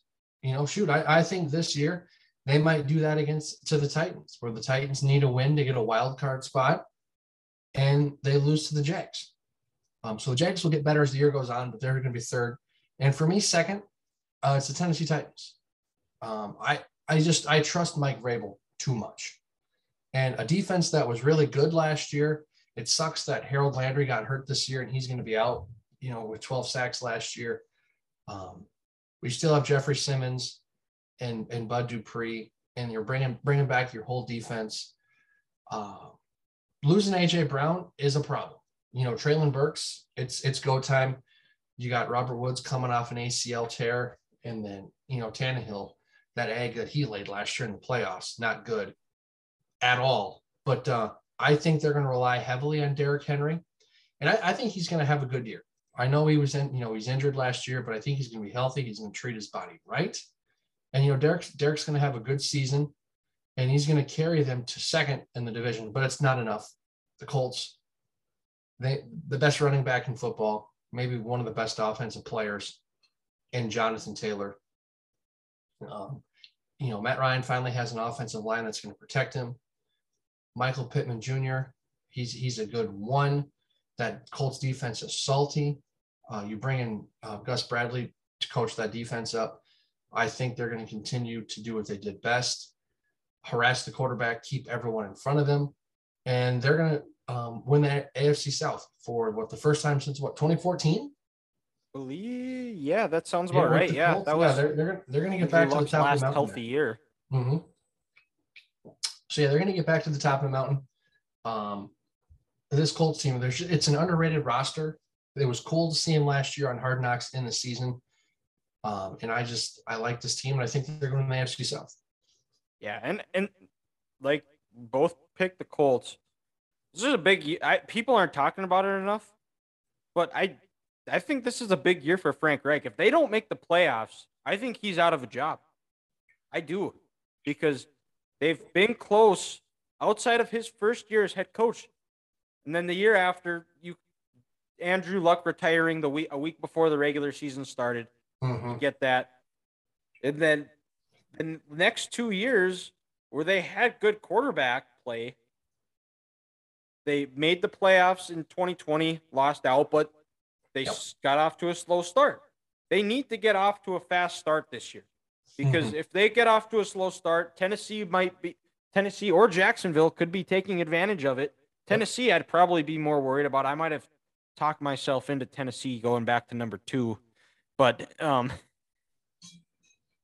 I think it's key for the Colts. If the Colts want to have a good season, they need to get out to a hot start and set the tone for the rest of the year right away. Mm-hmm. But we'll keep moving. We'll go off to the NFC West. And at four, oh wow, I'm up again. Um, I like. Uh, let's see here. Um, hmm. Ooh, I'm getting into that weird time. Is it time for a, is it time for a kicker? I'm is thinking it... I'm thinking it's time for a kicker. Who do I go with? Oh, looks like uh looks like JT is gone, but I've got Matt Gay, Daniel Carlson, Brandon McManus. I think I'm going to go with Daniel Carlson. I think the I have a hunch the Raiders might struggle in the red zone this year. They're going to have to settle for a lot of field goals. There you go. DK is my guy. But back to the, uh, we'll stay over in the West Coast. And at four, we'll go up to the Pacific Northwest. Probably at in the running for one of the worst town. Actually, no, Seattle's a pretty pretty town. I won't I won't dog on Seattle too much. But I, I think Seattle, the Seattle Seahawks are going to be for trading Russell Wilson. I Geno Smith, Drew Lock. Take your pick for who's going to throw more interceptions this year. DK Metcalf is going to want to tr- be traded after signing a new contract. He's going to want to be traded halfway through the year. Same with Tyler Lockett. They have nobody to protect either of those guys. The defense, they I think they'll be okay, but the offense well, they is lost, they, look they lost Carlos his... Carlos Dunlap, their leading sack yep, sack guy from the year before. They lose him. Um, Pete Carroll is the head coach. That might be a keep them in some games, but their offenses are going to be about as exciting as the Iowa Hawkeyes. So they're at four. At three, the Arizona Cardinals big year for Cliff Kingsbury, do or die. They need to do something. They need to at least win a playoff game. I don't see that happening. I think he's going to be fired. I think he's going to be a dead man walking by the start of December. They're going to start start off hot. They might start off 3-1, 4 and 1. They got a big matchup right away week 1, which we'll get into in a little bit here, but DeAndre Hopkins is out the first 6 weeks. 8 games, I thought. Or 8 games, yes. You're right. Yeah. They're going to be the we're going to we might get some good content though cuz they're going to be the in-season team of Hard Knocks. Yep. But I don't trust Kyler Murray. I think he's going to get worn down as the year goes along.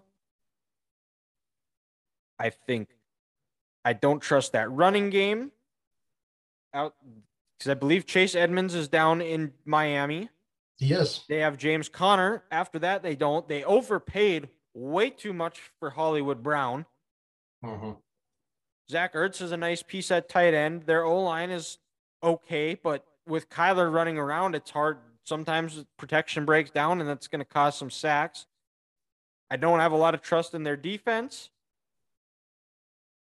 And I think they're going to have a new coach to start the 2023 season. And at two, I've got the San Francisco 49ers, new era under Trey Lance. Jimmy G is still staying there, which kind of worries me a little bit, saying I don't know how much trust they have in Trey Lance. I wouldn't be shocked if they go back to Jimmy G. Deebo Samuel, can he stay healthy? The running game with Elijah Mitchell, I think as long as Kyle Shanahan's the head coach, I know they're going to be able to run the ball. The O line is a little bit of a question mark. Outside of Trent Williams, they've kind of shaken up that that front five. The defense, they're going to get to the quarterback. I don't think see foresee that being too much of an issue. But I think they might go through some growing pains with Trey Lance at the beginning of the season. I think that might hinder them and cost them the uh, the NFC West crown. And representing the NFC West again is the defending Super Bowl champions, the Los Angeles Rams. Stafford's back, Kupp's back. They signed Allen Robinson, signed Bobby Wagner. Aaron Donald is still on that defense. I don't think Sean McVay is still the head coach. I wouldn't be shocked if they sign Odell when he's healthy enough to return from his ACL injury. And Cam Akers at running back.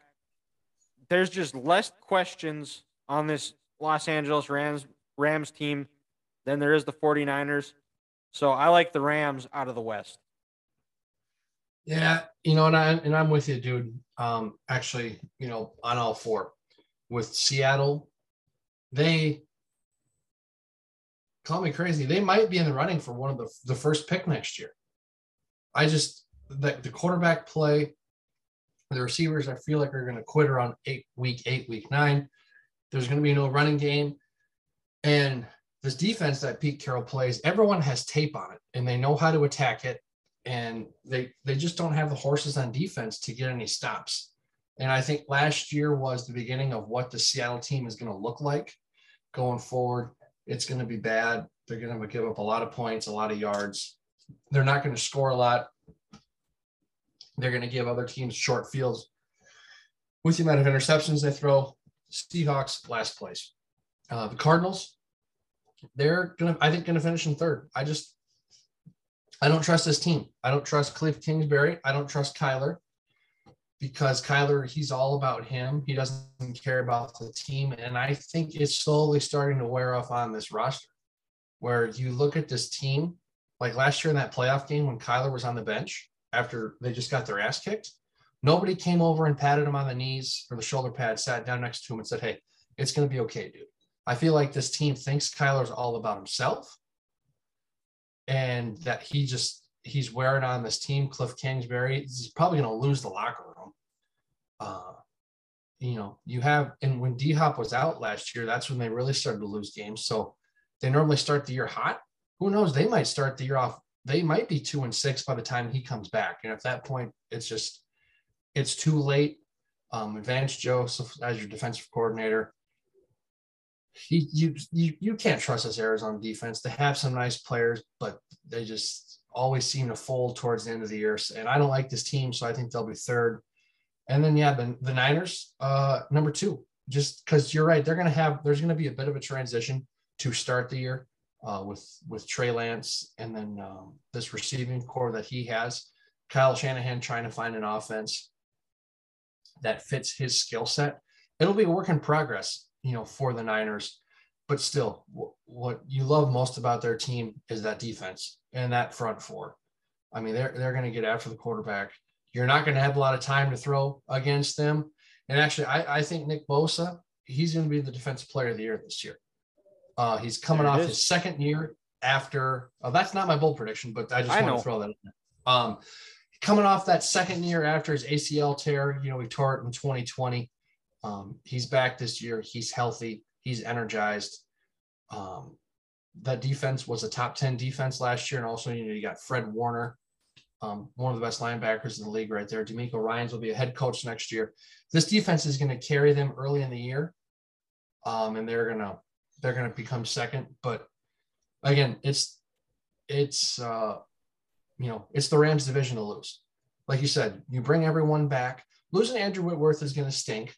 You know, you got to get got to get a new left tackle to protect your quarterback. But Allen Robinson, Cooper Kupp, Cam Akers, Tyler Higbee, Aaron Donald. Um, uh, is I think did they again re-sign Leonard Floyd? Um, I know I thought he was a one-year deal last year after the Bears. I don't know if they did that. You signed Bobby Wagner. You have Jalen Ramsey, um, the the best coach in the division the Rams, they got a squad. They're going to be around forever. And, uh, you know, they're going to try to break the thing that no one's been able to win back to back Super Bowl since 03 04. Um, we'll see if the Rams can do it. It's going to be a great start of the year tomorrow against the Bills. But, um, you know, the Rams are going to start out hot like they always do with McVay, and they're going to pull away and win the West. Yep. And the, the the culture Sean McVay is built in Los Angeles. The way he's able to bring in stars mm-hmm. and get guy get them to buy in to the main goal of the team. It, it, it you it's it's incredible. It's second to none, and he might when whenever he decides to step away, might be able to say he is a top five coach of all time.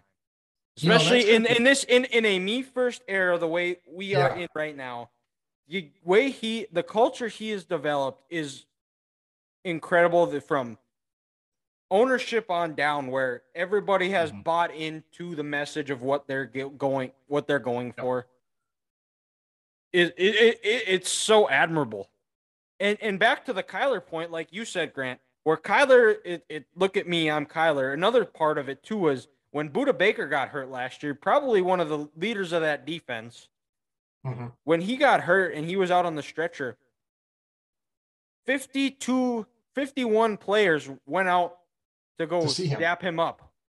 You know who that one player wasn't? Is Kyler, Kyler. Murray. Why? Because he's about Kyler. And then we'll and we'll move over to the best division in the NFL. I don't even think it's a question. Could have four playoff teams, all four in NFL first. But and it's really you could either outside of I think as good as this division is, I think two through four you can interchange and nobody's going to argue it. Mm-hmm. Actually, it would, but I every, there's a good argument to be made for all at all three spots. But at four, I have the Raiders. I think because there's a cycle in the NFL where there are about on average about six new playoff teams every year. The Raiders, they made the playoffs last year. They had a bunch of controversy with Jon Gruden. They Rich Bisaccia did a great job getting that team rallying around that team, getting them to the playoffs. Could have had a chance to win it, fell short. And Derek Carr, Davante Adam, they got a new coach, Josh McDaniels. We'll see. Uh, Josh Josh Jacobs is a good running back, but I'm not sure what. I think there's a few too many question marks. That defense outside of Maxx Crosby. And they, they signed Chandler Jones and they signed Chandler Jones. Outside of that, I uh, there's there's nobody and not much reason for optimism there. And at three, I have the Los Angeles Chargers, who I think Brandon Staley, I think some of it he has learned not to lean as much on analytics. I think I'd like to see him be a little bit smarter with his fourth down decision making, went on it in his own territory a lot last year. I think he I think he learned from that. I I expect him and I think even if he doesn't, I think Justin Herbert, my fantasy quarterback, is oh, going to be is could could cover up a lot of those uh, deficiencies. And at two, I have the Denver Broncos made the big trade, getting a franchise quarterback in Russell Wilson. They've got some good weapons, a good running game. The O line is still a bit of a question mark, as is that defense. I'm not sure if I'm ready to go all in on that defense. They got a new head coach in Nathaniel Hackett. There's maybe a little bit too much newness, and I think they could struggle to start the year.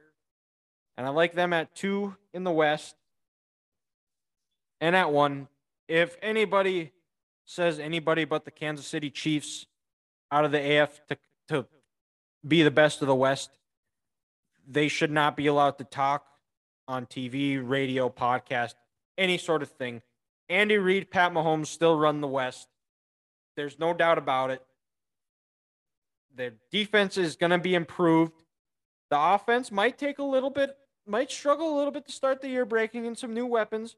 But I think if 15 and Andy Reid and the Tommy, Tommy Bahama man are on your sideline and on the field, you don't go against them. So I like Grant's team as much as I hate to say it. I like the Kansas City Chiefs to win the West. Yeah, dude. You know, to, to your point, this division again is just so loaded. Um, two through four, one through four, however you want to look at it, it could be anything and everything. You just you don't know. But uh once again, here we agree on the people who'll be having Thanksgiving dinner at the kitty table. And it, it and it's the Las Vegas Raiders. Um, you know, Josh Daniels, uh, second time, second go around as a head coach. The first time he failed miserably.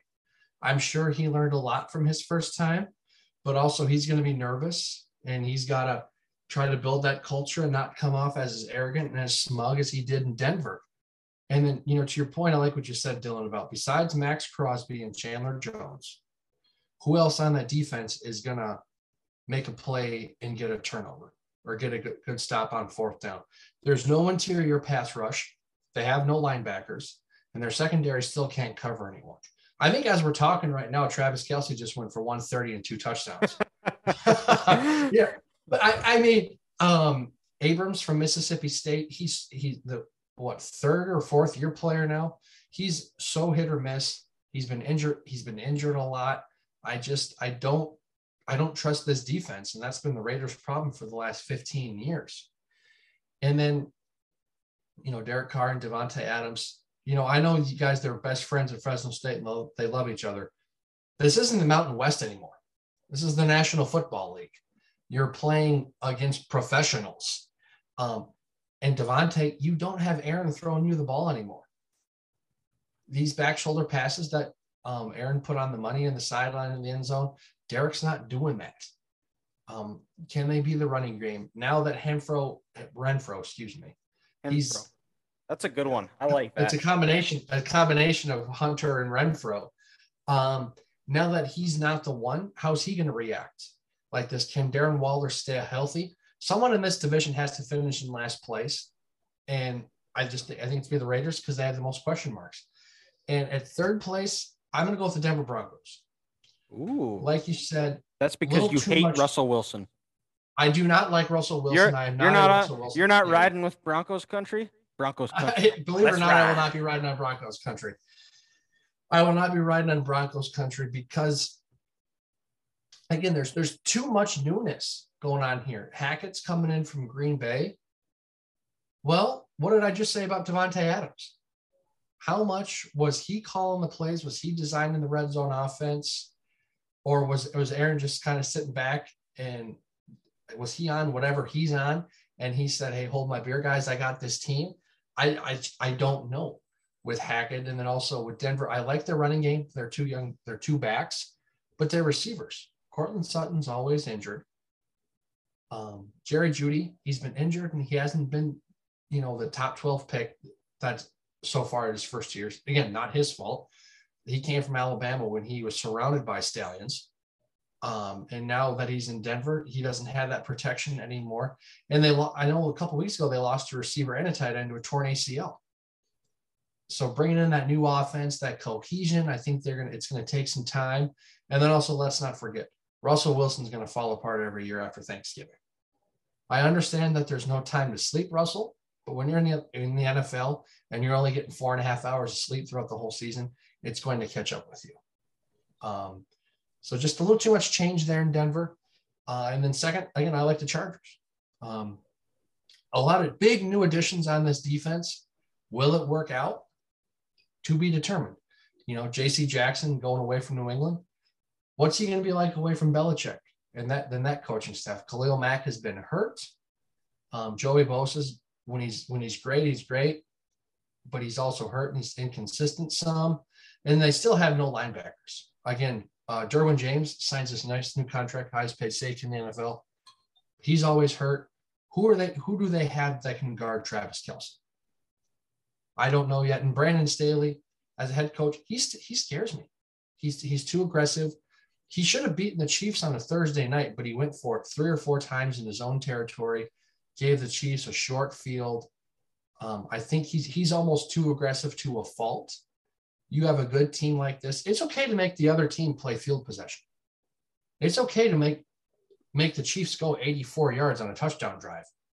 You know, you know, Brandon there. And then also, um, can there just can their receivers can they stay healthy? And is Austin Ekeler gonna have 20 touchdowns again this year? I, I don't know. I, that that's a lot to ask for. So, but the Chargers, they'll be a good team, and if there will be competition for the Chiefs, it will be the Chargers. And again, like you said, Chiefs, they're gonna, they're coming out in the West again. You have the best coach, the best quarterback in the division. You know, this will be Andy's 10th year in Kansas City. He, you know, 10 plus years in Philadelphia. Uh, I like this young, improved roster. And I think this offense is going to be better than people um, think it's going to be because they're going to change their philosophy up. They're going to realize we don't have Tyreek anymore. We're not going to be able to take the top off the defense and kind of like what they had to learn last year. There will be a lot of um, not quite dinking and dunking. They're going to take what the defense gives them, and it'll be a death by a thousand paper cuts. And this defense is going to be better. Uh, they might have one of the best young linebacking corps in the NFL. Uh, they it's do an exciting lose, year this year for the Chiefs. They do lose, though, probably one of the best safeties in the league in Daniel Sorensen. I know you. Oh, how can we forget? Still haven't rec- still haven't recovered from that. Well, I don't know what's worse, his coverage skills or his hairline. uh, poor Daniel Sorensen. Uh, somewhere in New Orleans, Tyler Tyrann Mathieu putting both hands out, like, "What is this dude doing already?" He already did. He already has. Yep. Mike Evans just scored. Yeah. and well, it, to your to your point. So my biggest question with the Chiefs is, I, there, there's talk of they've learned they're going to do a death by a thousand paper cuts, but does Andy Reid have the patience to do that? Because he still does not like to run, hasn't has yet to find a run play he likes. I question that, but I think that's going to be good enough to get them to win the reg win in the regular season. And if I think where he really needs to commit to the run game is in the postseason. And the one time he did, it, it paid off for him. He's holding, he got a Super Bowl. And then with the Chargers, for me, is they lean too, like you with Brandon Staley, too risk. He's risky to a fault, and they lean too uh-huh. much on the analytics. They're, and I think analytics has has a place in the game, but there's no stat or formula you can punch in for toughness or how the flow of the game is going or fourth and one. There's different sections of fourth and one. There's a short one, there's a long one where it's almost fourth and 2 mm-hmm. You shouldn't be going for it on your side of the field when it's fourth fourth and one, but really fourth and two. That's a long yeah. that is a lot of yards in the NFL.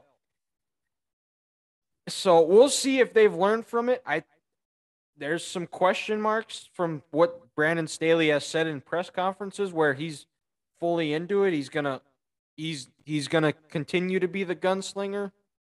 We'll see if that's gonna be his fault, his downfall. But yeah, I if if anybody says that somebody other than the Chiefs are winning the West, they sh- they should be slapped.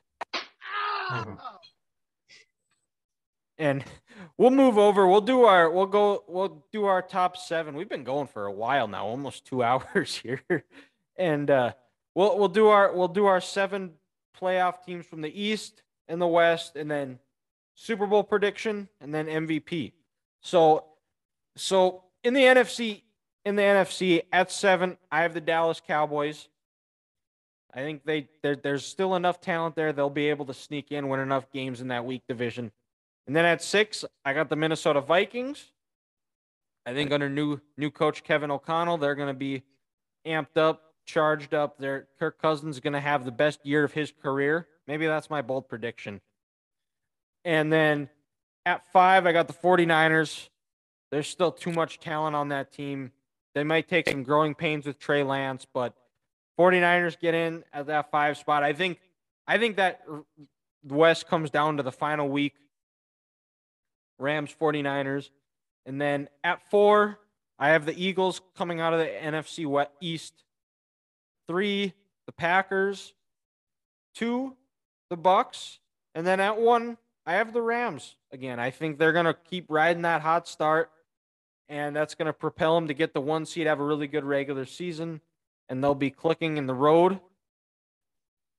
Road to the Super Bowl, which is in the road to Arizona, goes through Los Angeles this mm-hmm. year, and representing. Actually, no, we'll, we'll I'll I'll go to AFC and then Grant will do his. So at seven in the AFC, I have the Chargers. I have the Chargers sneaking in, and then at six.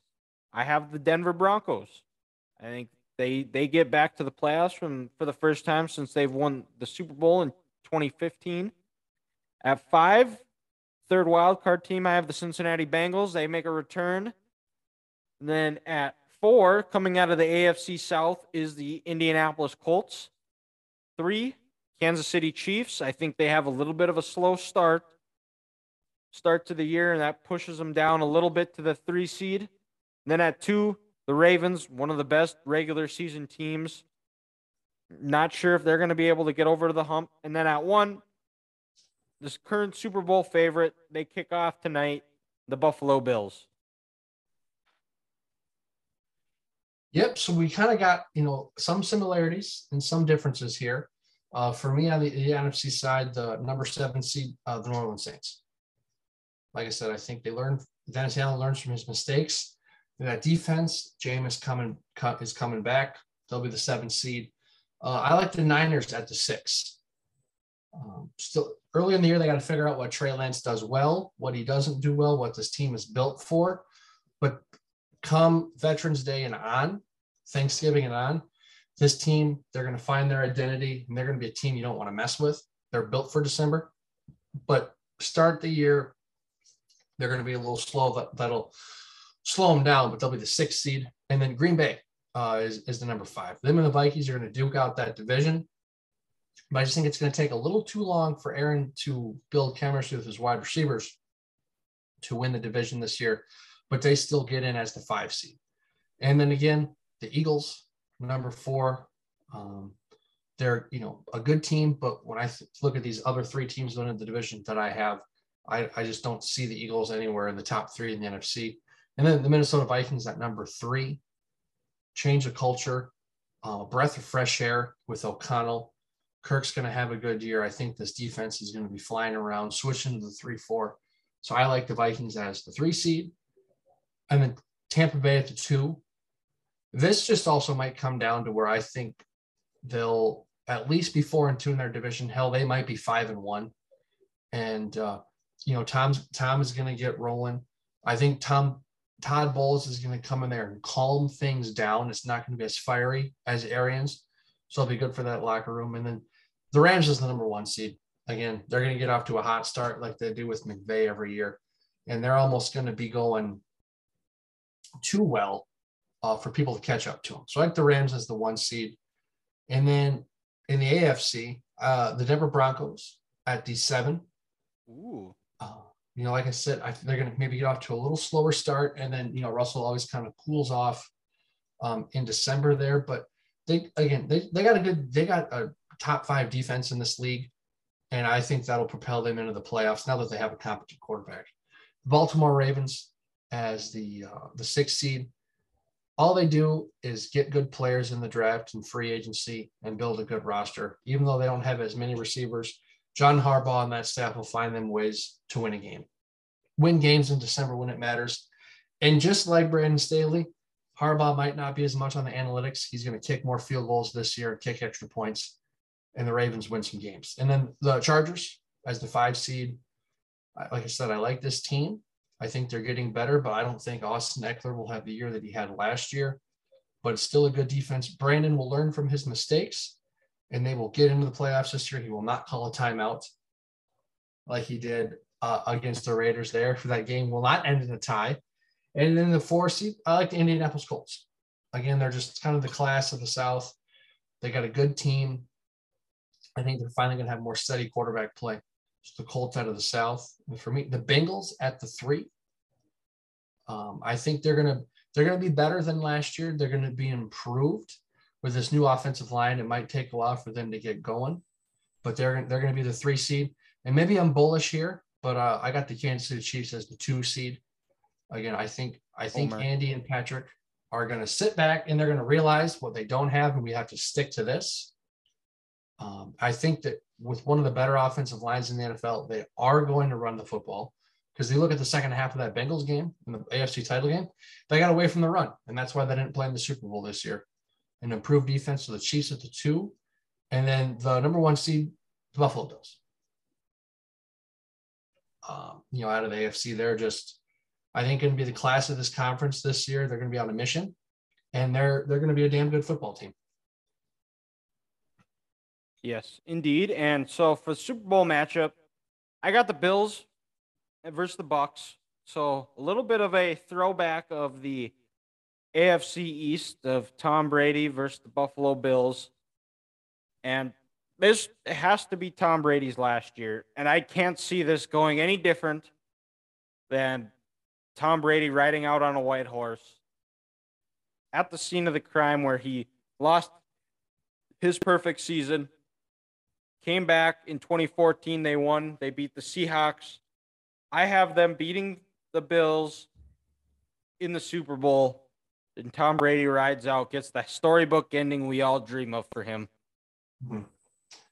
So yeah, I'm I'm with you. I had the Bills in the Super Bowl, but uh, this is where I differ. You know how I said the Niners were the sixth seed. They're built for November and December. I think the Niners are going to get on a hot streak and they will intercept that Matt Stafford pass this year. And San oh. Francisco makes the Super Bowl, but the Buffalo Bills will be just a little too much for them. I, I think this is going to be the Bills' year where they're they're going to be focused. Sean McDermott is going to realize that I can't make stupid decisions with the clock as a head coach. They're going they're going to be focused. They're going to um, um, be involved more in the running game on the offensive end to take some pressure off Josh Allen.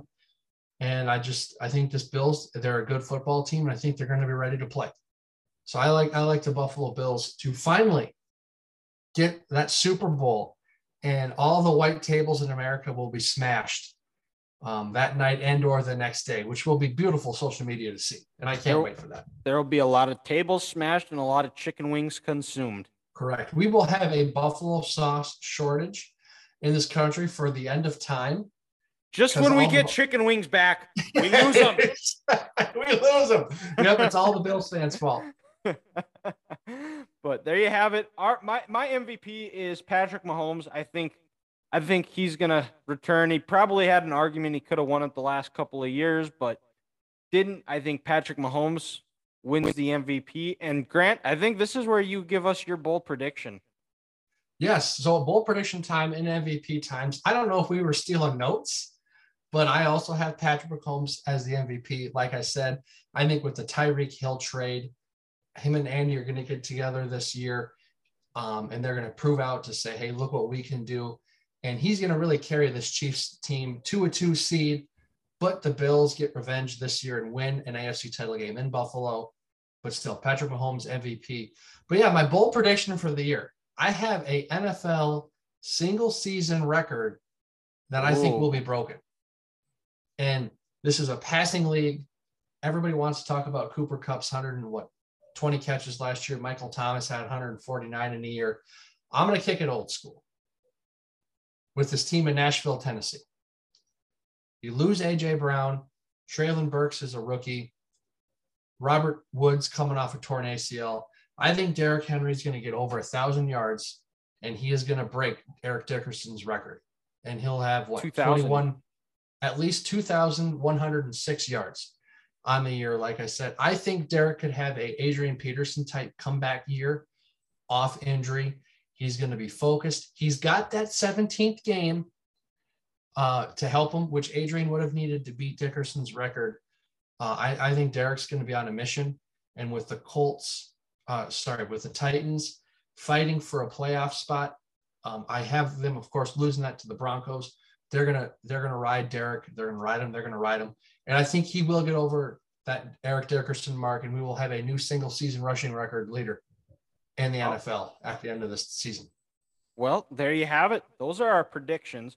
We're gonna kick it over. We're gonna discuss our favorite our team's week one games. We'll start with the Cowboys Bucs. That game is 6:30 Mountain Time on Sunday, the Sunday night game. Bucs are two and a half point favorites. Tom Brady has never lost to the Cowboys in his career. Cowboys, they're going to be without Michael Gallup. They're going to be breaking in a new offensive line. Zeke today in an interview said that him and Paul, there's been some, they've been scheming up, they've been opening up the playbook a little bit. That there's, there's going to be times where him and Tony Pollard are both going to be on the field together, which intrigues me. I think we need to see more Tony Pollard. Tony Pollard should be the number one running back. He's not, but maybe if he is, the Cowboys are the one seed, but or the one the team that wins the NFC East, but He's not. And I this and there's been a lot of drama around Brady. Was he on the mass Singer? He could be having some issues with his personal life.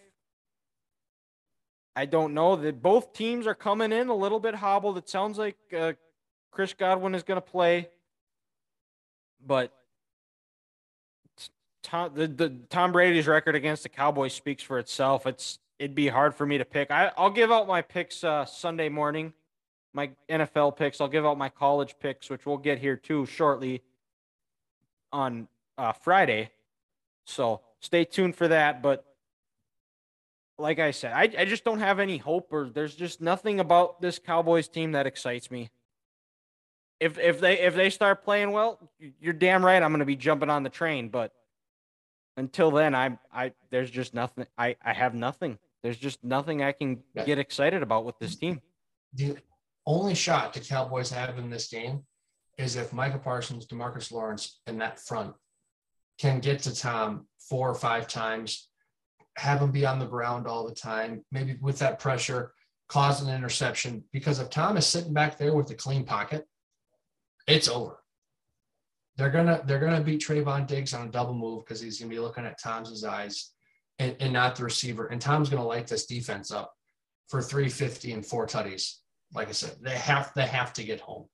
And if I'm the Dallas Cowboys, Micah Parsons, you're rushing right end all game. I'm coming at Donovan Smith. I'm I know sometimes in the last year he was rushing left defensive end. You're not going up against Tristan Wirfs. We're not we're not doing that. We're going to do what Belichick does with his best corner. You're going to put his best corner on the second best wide receiver. And we're just going to attack you all day. We're going to shut you down.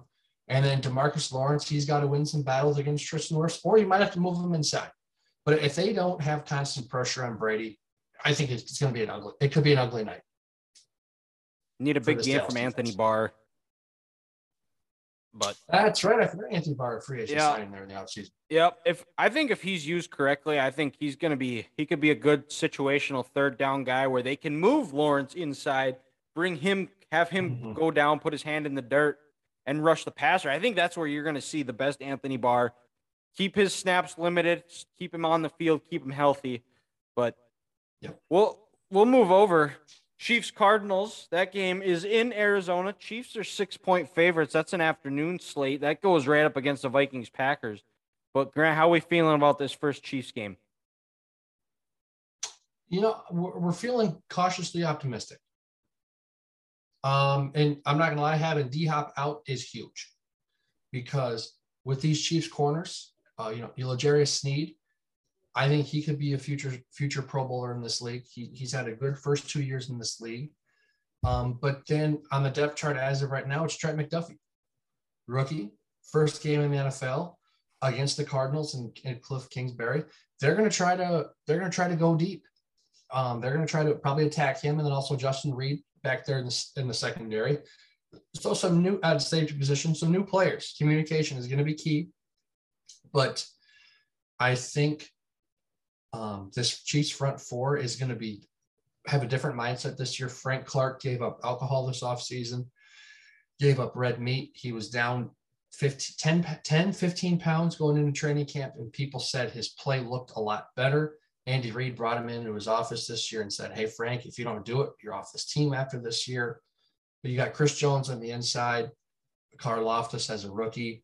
And then, like I said before, I've said it again these young linebackers, Willie Gay, Nick Bolton, Leo Chenal, um, the rookie out of Wisconsin. I think they're gonna they're gonna bring it. The Cardinals try to run the ball. We're gonna be physical with them. They're gonna feel us.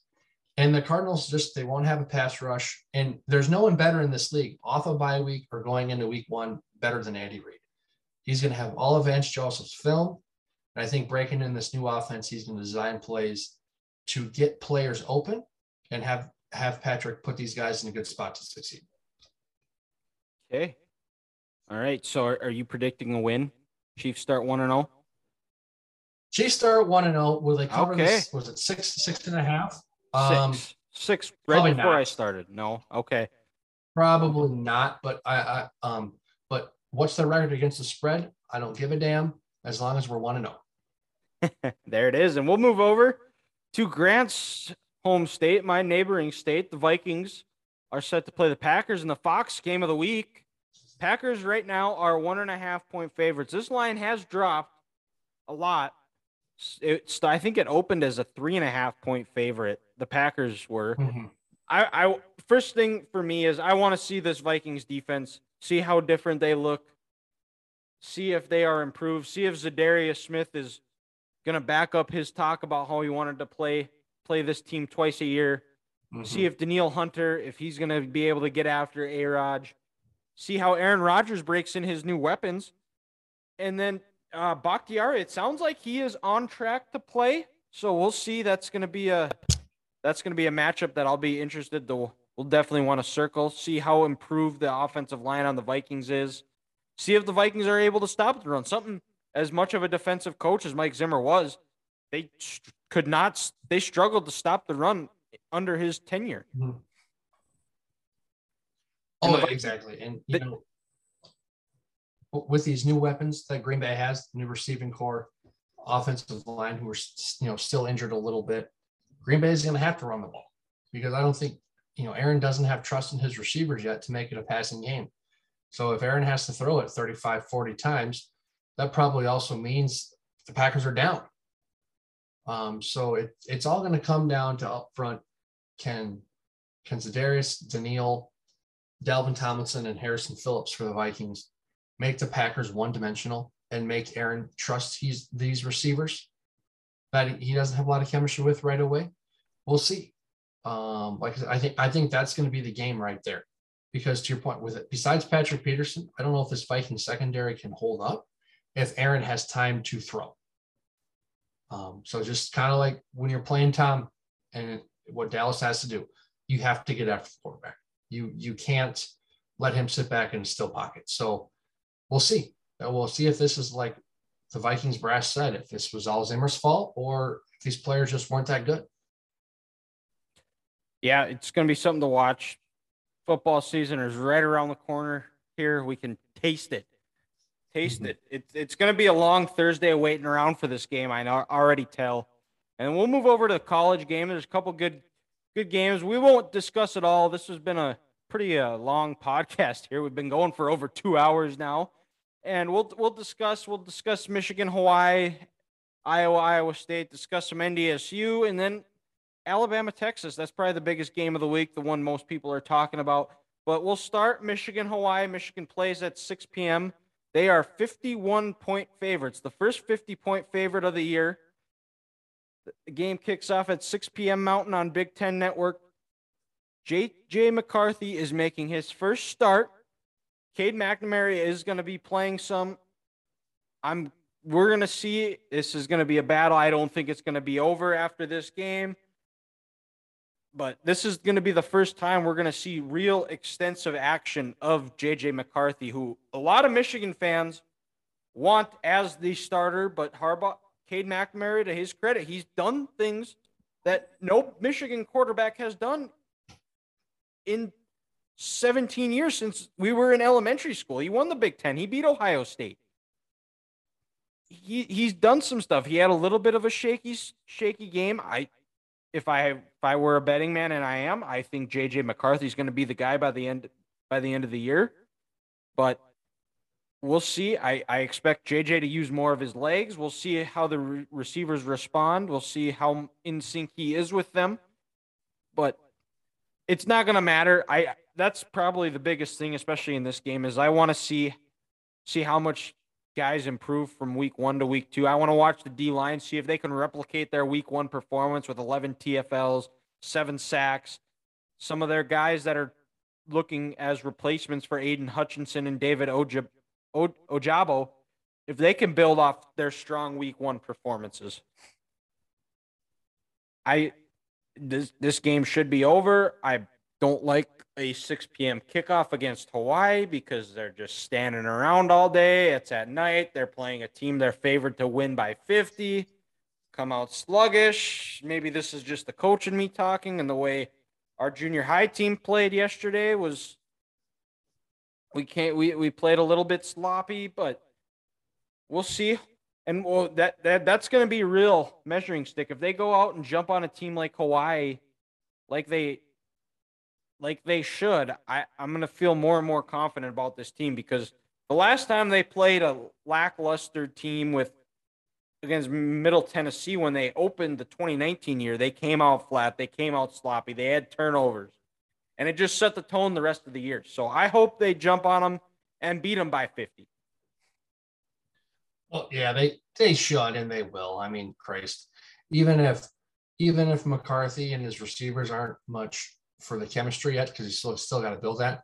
You got to think this Michigan offensive line in this running game is just going to wear Hawaii down, um, and they're just you know they're just going to come out and they're eventually going to break their back. This game, it, it shouldn't be a game. It should be like 55 to 10 if we're being serious when this when this when this thing gets over. Yeah.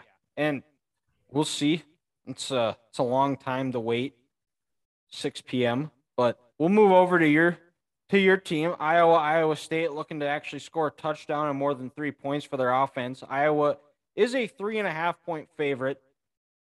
And Grant, in previous years, you have not been too uh, too worried about Iowa State, but the way this off Iowa's offense is played, Iowa State always seems to have a pretty good offense. Are you still not sweating Iowa State, or are you, are, are you a little nervous about this game? Oh, I'm sweating Iowa State now. No. Okay. Um, uh oh. Well, it, look, look, look what look what the look what this offense put up last week. It was a ninth grade level offense at the division one level. It was it was ridiculous. It was embarrassing. Um, you put up three points against an FCS team.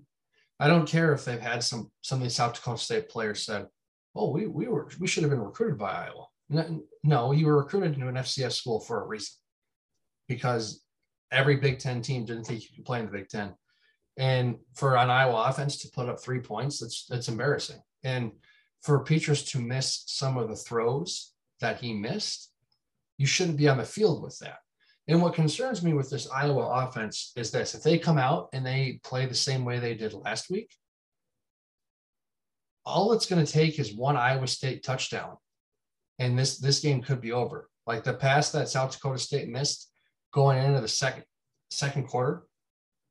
Iowa State probably makes that pass. It's 7 3 going into halftime. And even if they get a couple field goals after that, can Iowa score 14 points to win? I, I, I, I don't know.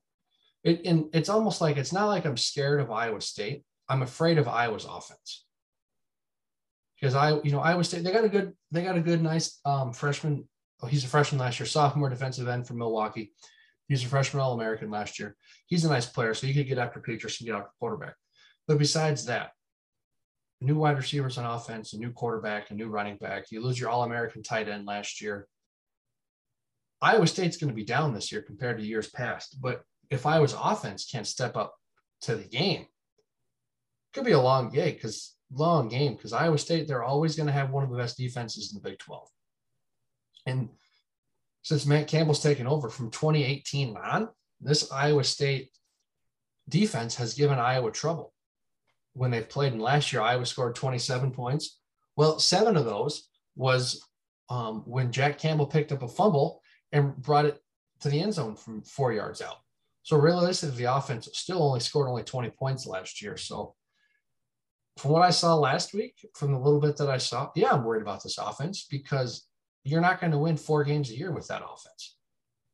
And in a rivalry game, a team who hasn't beaten you since 2014, if they can come in and win in your backyard, that's huge.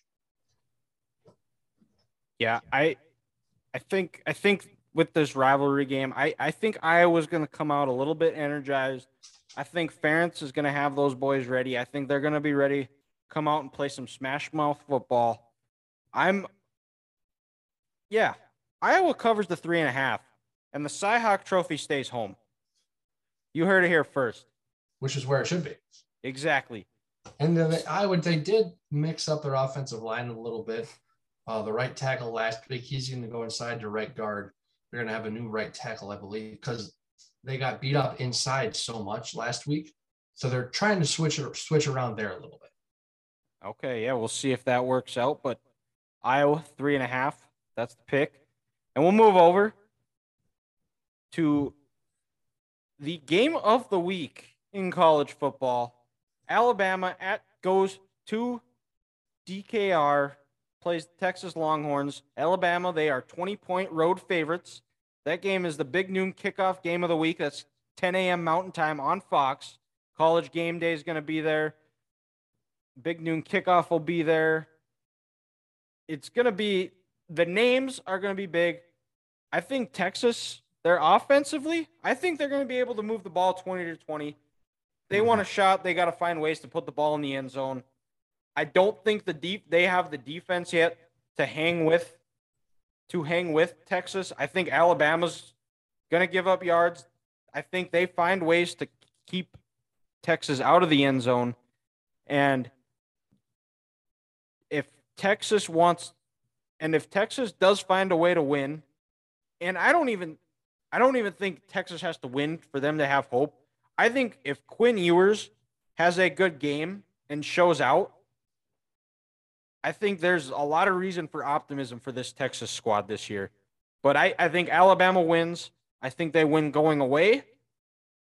I think it's close at halftime. I think it's it's a one possession game at halftime, but in the end, I think Alabama, they've got too much strength on the in in the trenches on the offense and defensive lines where they're just going to wear Texas down and Texas won't have enough to keep up. I, I would agree. And, and personally, I think if Texas wants to stay in this game, it's got to be the Bijan Robinson show. You have to have possession of this football for 35 to 37 minutes. You know, Bryce Young just can't touch the field because, like what we saw last week, I don't care if it was Utah State this Alabama team, they're going to score quick and they're going to score often. and this Alabama, this Texas defense, Sark recruited a lot of guys on the defensive line and linebackers last year because he knows that's where they need to get better. Well, guess what? This is your welcome to college experience, bro.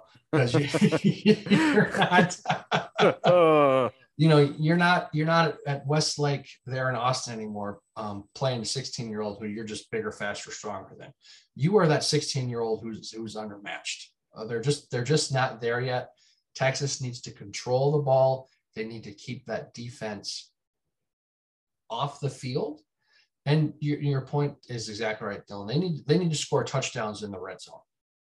Um, you know, Quinn's going to have to make a couple of plays like that, and you just have to keep your defense off the field because Alabama's offense, they're going to score in bunches and they're going to score quick. Um, but the one interesting thing is, I will be intrigued to see how both teams' conditioning is because it's going to be that 11 o'clock kickoff in that hot Texas sun.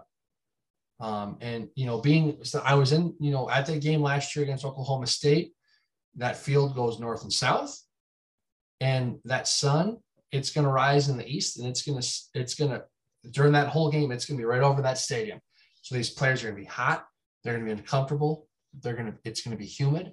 What's the conditioning like for both of these teams? It'll be a good test early, early in the year, you know, for that aspect. And you know, for Texas, to your point, they got to keep this close because if it snowballs like that Arkansas game did last year, it's going to set the tone for the rest of this season. Um, yep. And after watching Oklahoma play last week, that's a good football team. That's a oh, team oh, yeah. that Texas, they're not built to play against as of right now because Venables and that staff, they're fast, they're physical, and they're going to come after you. So they need to get some confidence going, you know, into October and into Big 12 play and if they, you know, to your point, if they get blown out by 28, 30 points, I think there's going to be a lot of people thinking, oh, we're doing this again here in Austin. So they got to come out, they got to run the ball, establish Bijan early, and they got to keep that Alabama on the sideline. Because if, if that Alabama offense is on the field for 28 to 32 minutes, oh, it's going to be a long day. Yeah.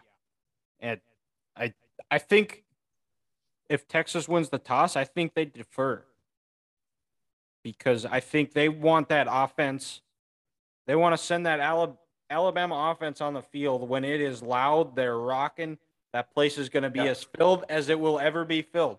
Yep. And we'll see. And and Sark, who I believe who who will probably have a script of about ten to fifteen plays. That script they need to get. They need to be. They need to get a touchdown, and they need to be driving for a second touchdown. If that mm-hmm. of that script to to have a shot. They need to start fast because Alabama, you can't keep them contained for long. No, they're gonna that that offense is gonna find ways to explode. So we'll see. It's gonna be a heck of a game. And then also, what Texas needs to do is they need to find Will Anderson before every snap. Yep. And they need to double team him. They need to chip him because Texas they have a lot of young kids on that offensive line, and if they're not ready for it, um, number thirty one will will take over that day. Yeah, the Will Heisman, Will Anderson Heisman campaign is gonna could be starting. At, could be uh, starting in Austin, Texas. Yep. by about 3 p.m. Central Time on Saturday afternoon. Yeah, and and we'll move over to down to the FCS where NDSU plays North Carolina A and T. They've got they beat Drake last week. Came out a little bit sluggish compared to what they usually do to start the year. You you would expect them the way they coming off a national championship, come out fast. Drake, to their credit, had a really good good start. They moved the ball. They went down right down the field, scored a touchdown, and we're driving before a block field goal, and then it was over. But I think the NDSU coaches and myself, I'm looking for for a fast start. Jump on these guys early. They're 33 and a half point favorite. And hopefully they are not looking ahead the next week to when they go down to Arizona who looks much improved from the year before. There's still questions. I the receiving room bothers me. There's not a lot of I there's some talent there, but I just it just hasn't come to fruition yet. There's there's a lot of question marks. Zach Mathis looked good. Is Phoenix Sproles the number one receiver? I don't know. He's been a, had a very inconsistent career at NDSU, battling some injuries and just inconsistent play, had some drops, but we've seen the flashes. We'll see if he can do it consistently. And I want to see some improvement. The kicker is a question. Will Cardinal, he missed a chip shot 20 yard field goal. That's going to be a competition. It's not going to matter against North Carolina A&T, but it could the next week. It could in Valley play when they play UND, they play South Dakota State. South Dakota Southern Illinois, it could and in the playoffs, you need a reliable kicker, something they've always seemed to have. Mm-hmm. Cam Cam Pedersen of note is the one that really kind of comes to my mind as far as having an up and down career, but when it was crunch time, he made the kicks. In 15, his redshirt or his freshman year, he struggled. He struggled. He was actually benched in the semifinal game against Richmond. They had Ben Lecomte come in and kick PATs, and then in the in the national championship game against Jacksonville State, he went four for four. He kicked the game-winning kick against Iowa. He kicked the the next year. He kicked the game had a game-winning kick on the road in Youngstown State. This year, I there it it's early. We'll see if there's if him or Will Cardinal or Griffin Croso, see if any of them there's going to be any separation between the two. Time will tell. And then I want to see more of Cole Payton. He looked a little bit shaky, and that's why he is the backup, and Cam Miller is still the guy. He looked a little bit shaky as a passer. I think he's still running the ball. I would wouldn't be surprised. I'd be shocked if they don't have a type of running package. I bet you they're kind of waiting to hold that in against until they play Arizona or get into Valley play. North Carolina A&T has some athletes. They got a Minneapolis North product, uh, Zach Jagger, who's their quarterback. He's a good athlete. Uh, he had he had a lot of Missouri Valley offers. I wasn't sure. I think he was recruited as an athlete and he had offers from South Dakota State. I think NDSU did show some interest. I'm not sure at what position, but but he's a good good athletic player. But I don't think this game's going to be too close. I think NDSU pulls away. I would just the things that I kind of highlighted. I want to see him get out to a fast start. I want to see some improvement from the receiver, some consistency. I think is the right word I'm looking for. Is just just some consistent a consistent go-to guy. If they can find that, I think they're going to be just fine. Yeah, and you know, I'm not gonna lie, it's kind of hard for me to follow follow the Bison here now because you know, being in Minnesota, they're not you know on TV packages for us. But from what you just said now, Dylan, and what um, you know the beat writer had on when we had a couple weeks ago, can this NDSU receiving corps um, develop and grow throughout the year and and make some plays when they need them? You know, on the road against Arizona or on the road in Valley play. You know, can this receiving corps um, develop and grow and help this team win a game or not, that you know, that's one thing to look out throughout the whole year.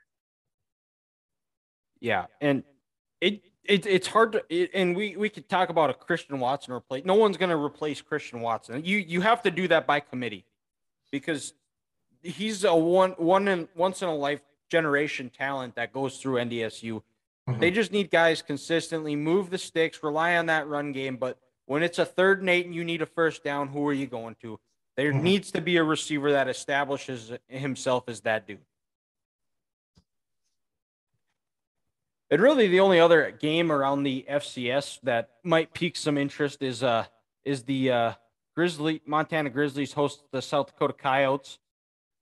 That out in uh, Missoula, so that'll be a good game to keep an eye on. I think Montana rolls them, but we'll kick it over to Grant and we'll we'll put a bow on this two and a half hour show we're going for. We got a new record, Grant, for longest mm-hmm. longest podcast. So we'll kick it over to you for curveball of the week.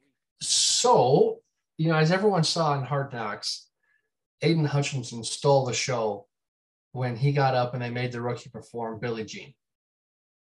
Um, every other rookie besides that went up there and you know, you had Malcolm Rodriguez try to dance, you know, salsa dancer there with his Hispanic heritage wasn't the same.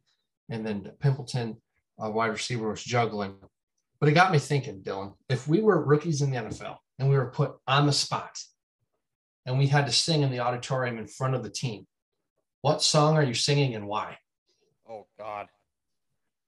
Uh, I would be tucked in the farthest corner of that auditorium, way down, hunched down here, and I'm kind of showing it that so no, oh, I would not get called on. Oh man. No, you know, these coaches, they're gonna have a rookie talent show. They're gonna know who's young, they're gonna know who's ripe. Um, and they're gonna say, get your ass up here and perform. I need a song. Now go. Well, I, I, I say I will do all I will I would definitely hide in the corner for sure. Try not to be noticed, but That would probably draw Yep. attention to me anyways. And I would do it because that's a good way to lose lose respect in in the locker room is by if I if I throw fit and not do it. So Yep. I would do it and oh that's the problem is like I don't I don't know. I can't sing a song word for word. I don't Yeah. Oh man. I mean, maybe if I had like some music behind it, like I couldn't just go a cappella like Hutchinson did, Yeah. but I don't know, maybe maybe American Badass by Kid Rock. Okay. That might be it. I think yeah, yeah, we'll we'll go American Badass by Kid Rock. Yeah, there, there we go. Um, so for for me, it's kind of one. And of it, it it'll be it'll be the worst version ever cuz I cannot sing at Mhm. all. And it, I, I feel sorry for anybody who listened to it, but then again, that's the their the, their fault by picking me. So for me, it's almost like one of these where it's like I'm almost kind of embarrassed to say this or something, but since like it. Taylor's since Taylor Swift's songs are almost so catchy, I think I'd go up there and I would just totally embarrass myself and sing something like Blank Space, just because it's kind of catchy. I know it. If you had the background music, you could roll with that. So I'd probably get up there and be singing a little, a little, a little Taylor Swift. Oh, okay. There you go. I, that, that is not surprising knowing you. Mhm. You're definitely a Taylor Swift singer in the shower. I, I just have a hunch, but that's it. That was a that that is your week your week one preview, NFL preview, season preview, week two in college football preview. So thank you guys for listening. We'll talk to you on Tuesday.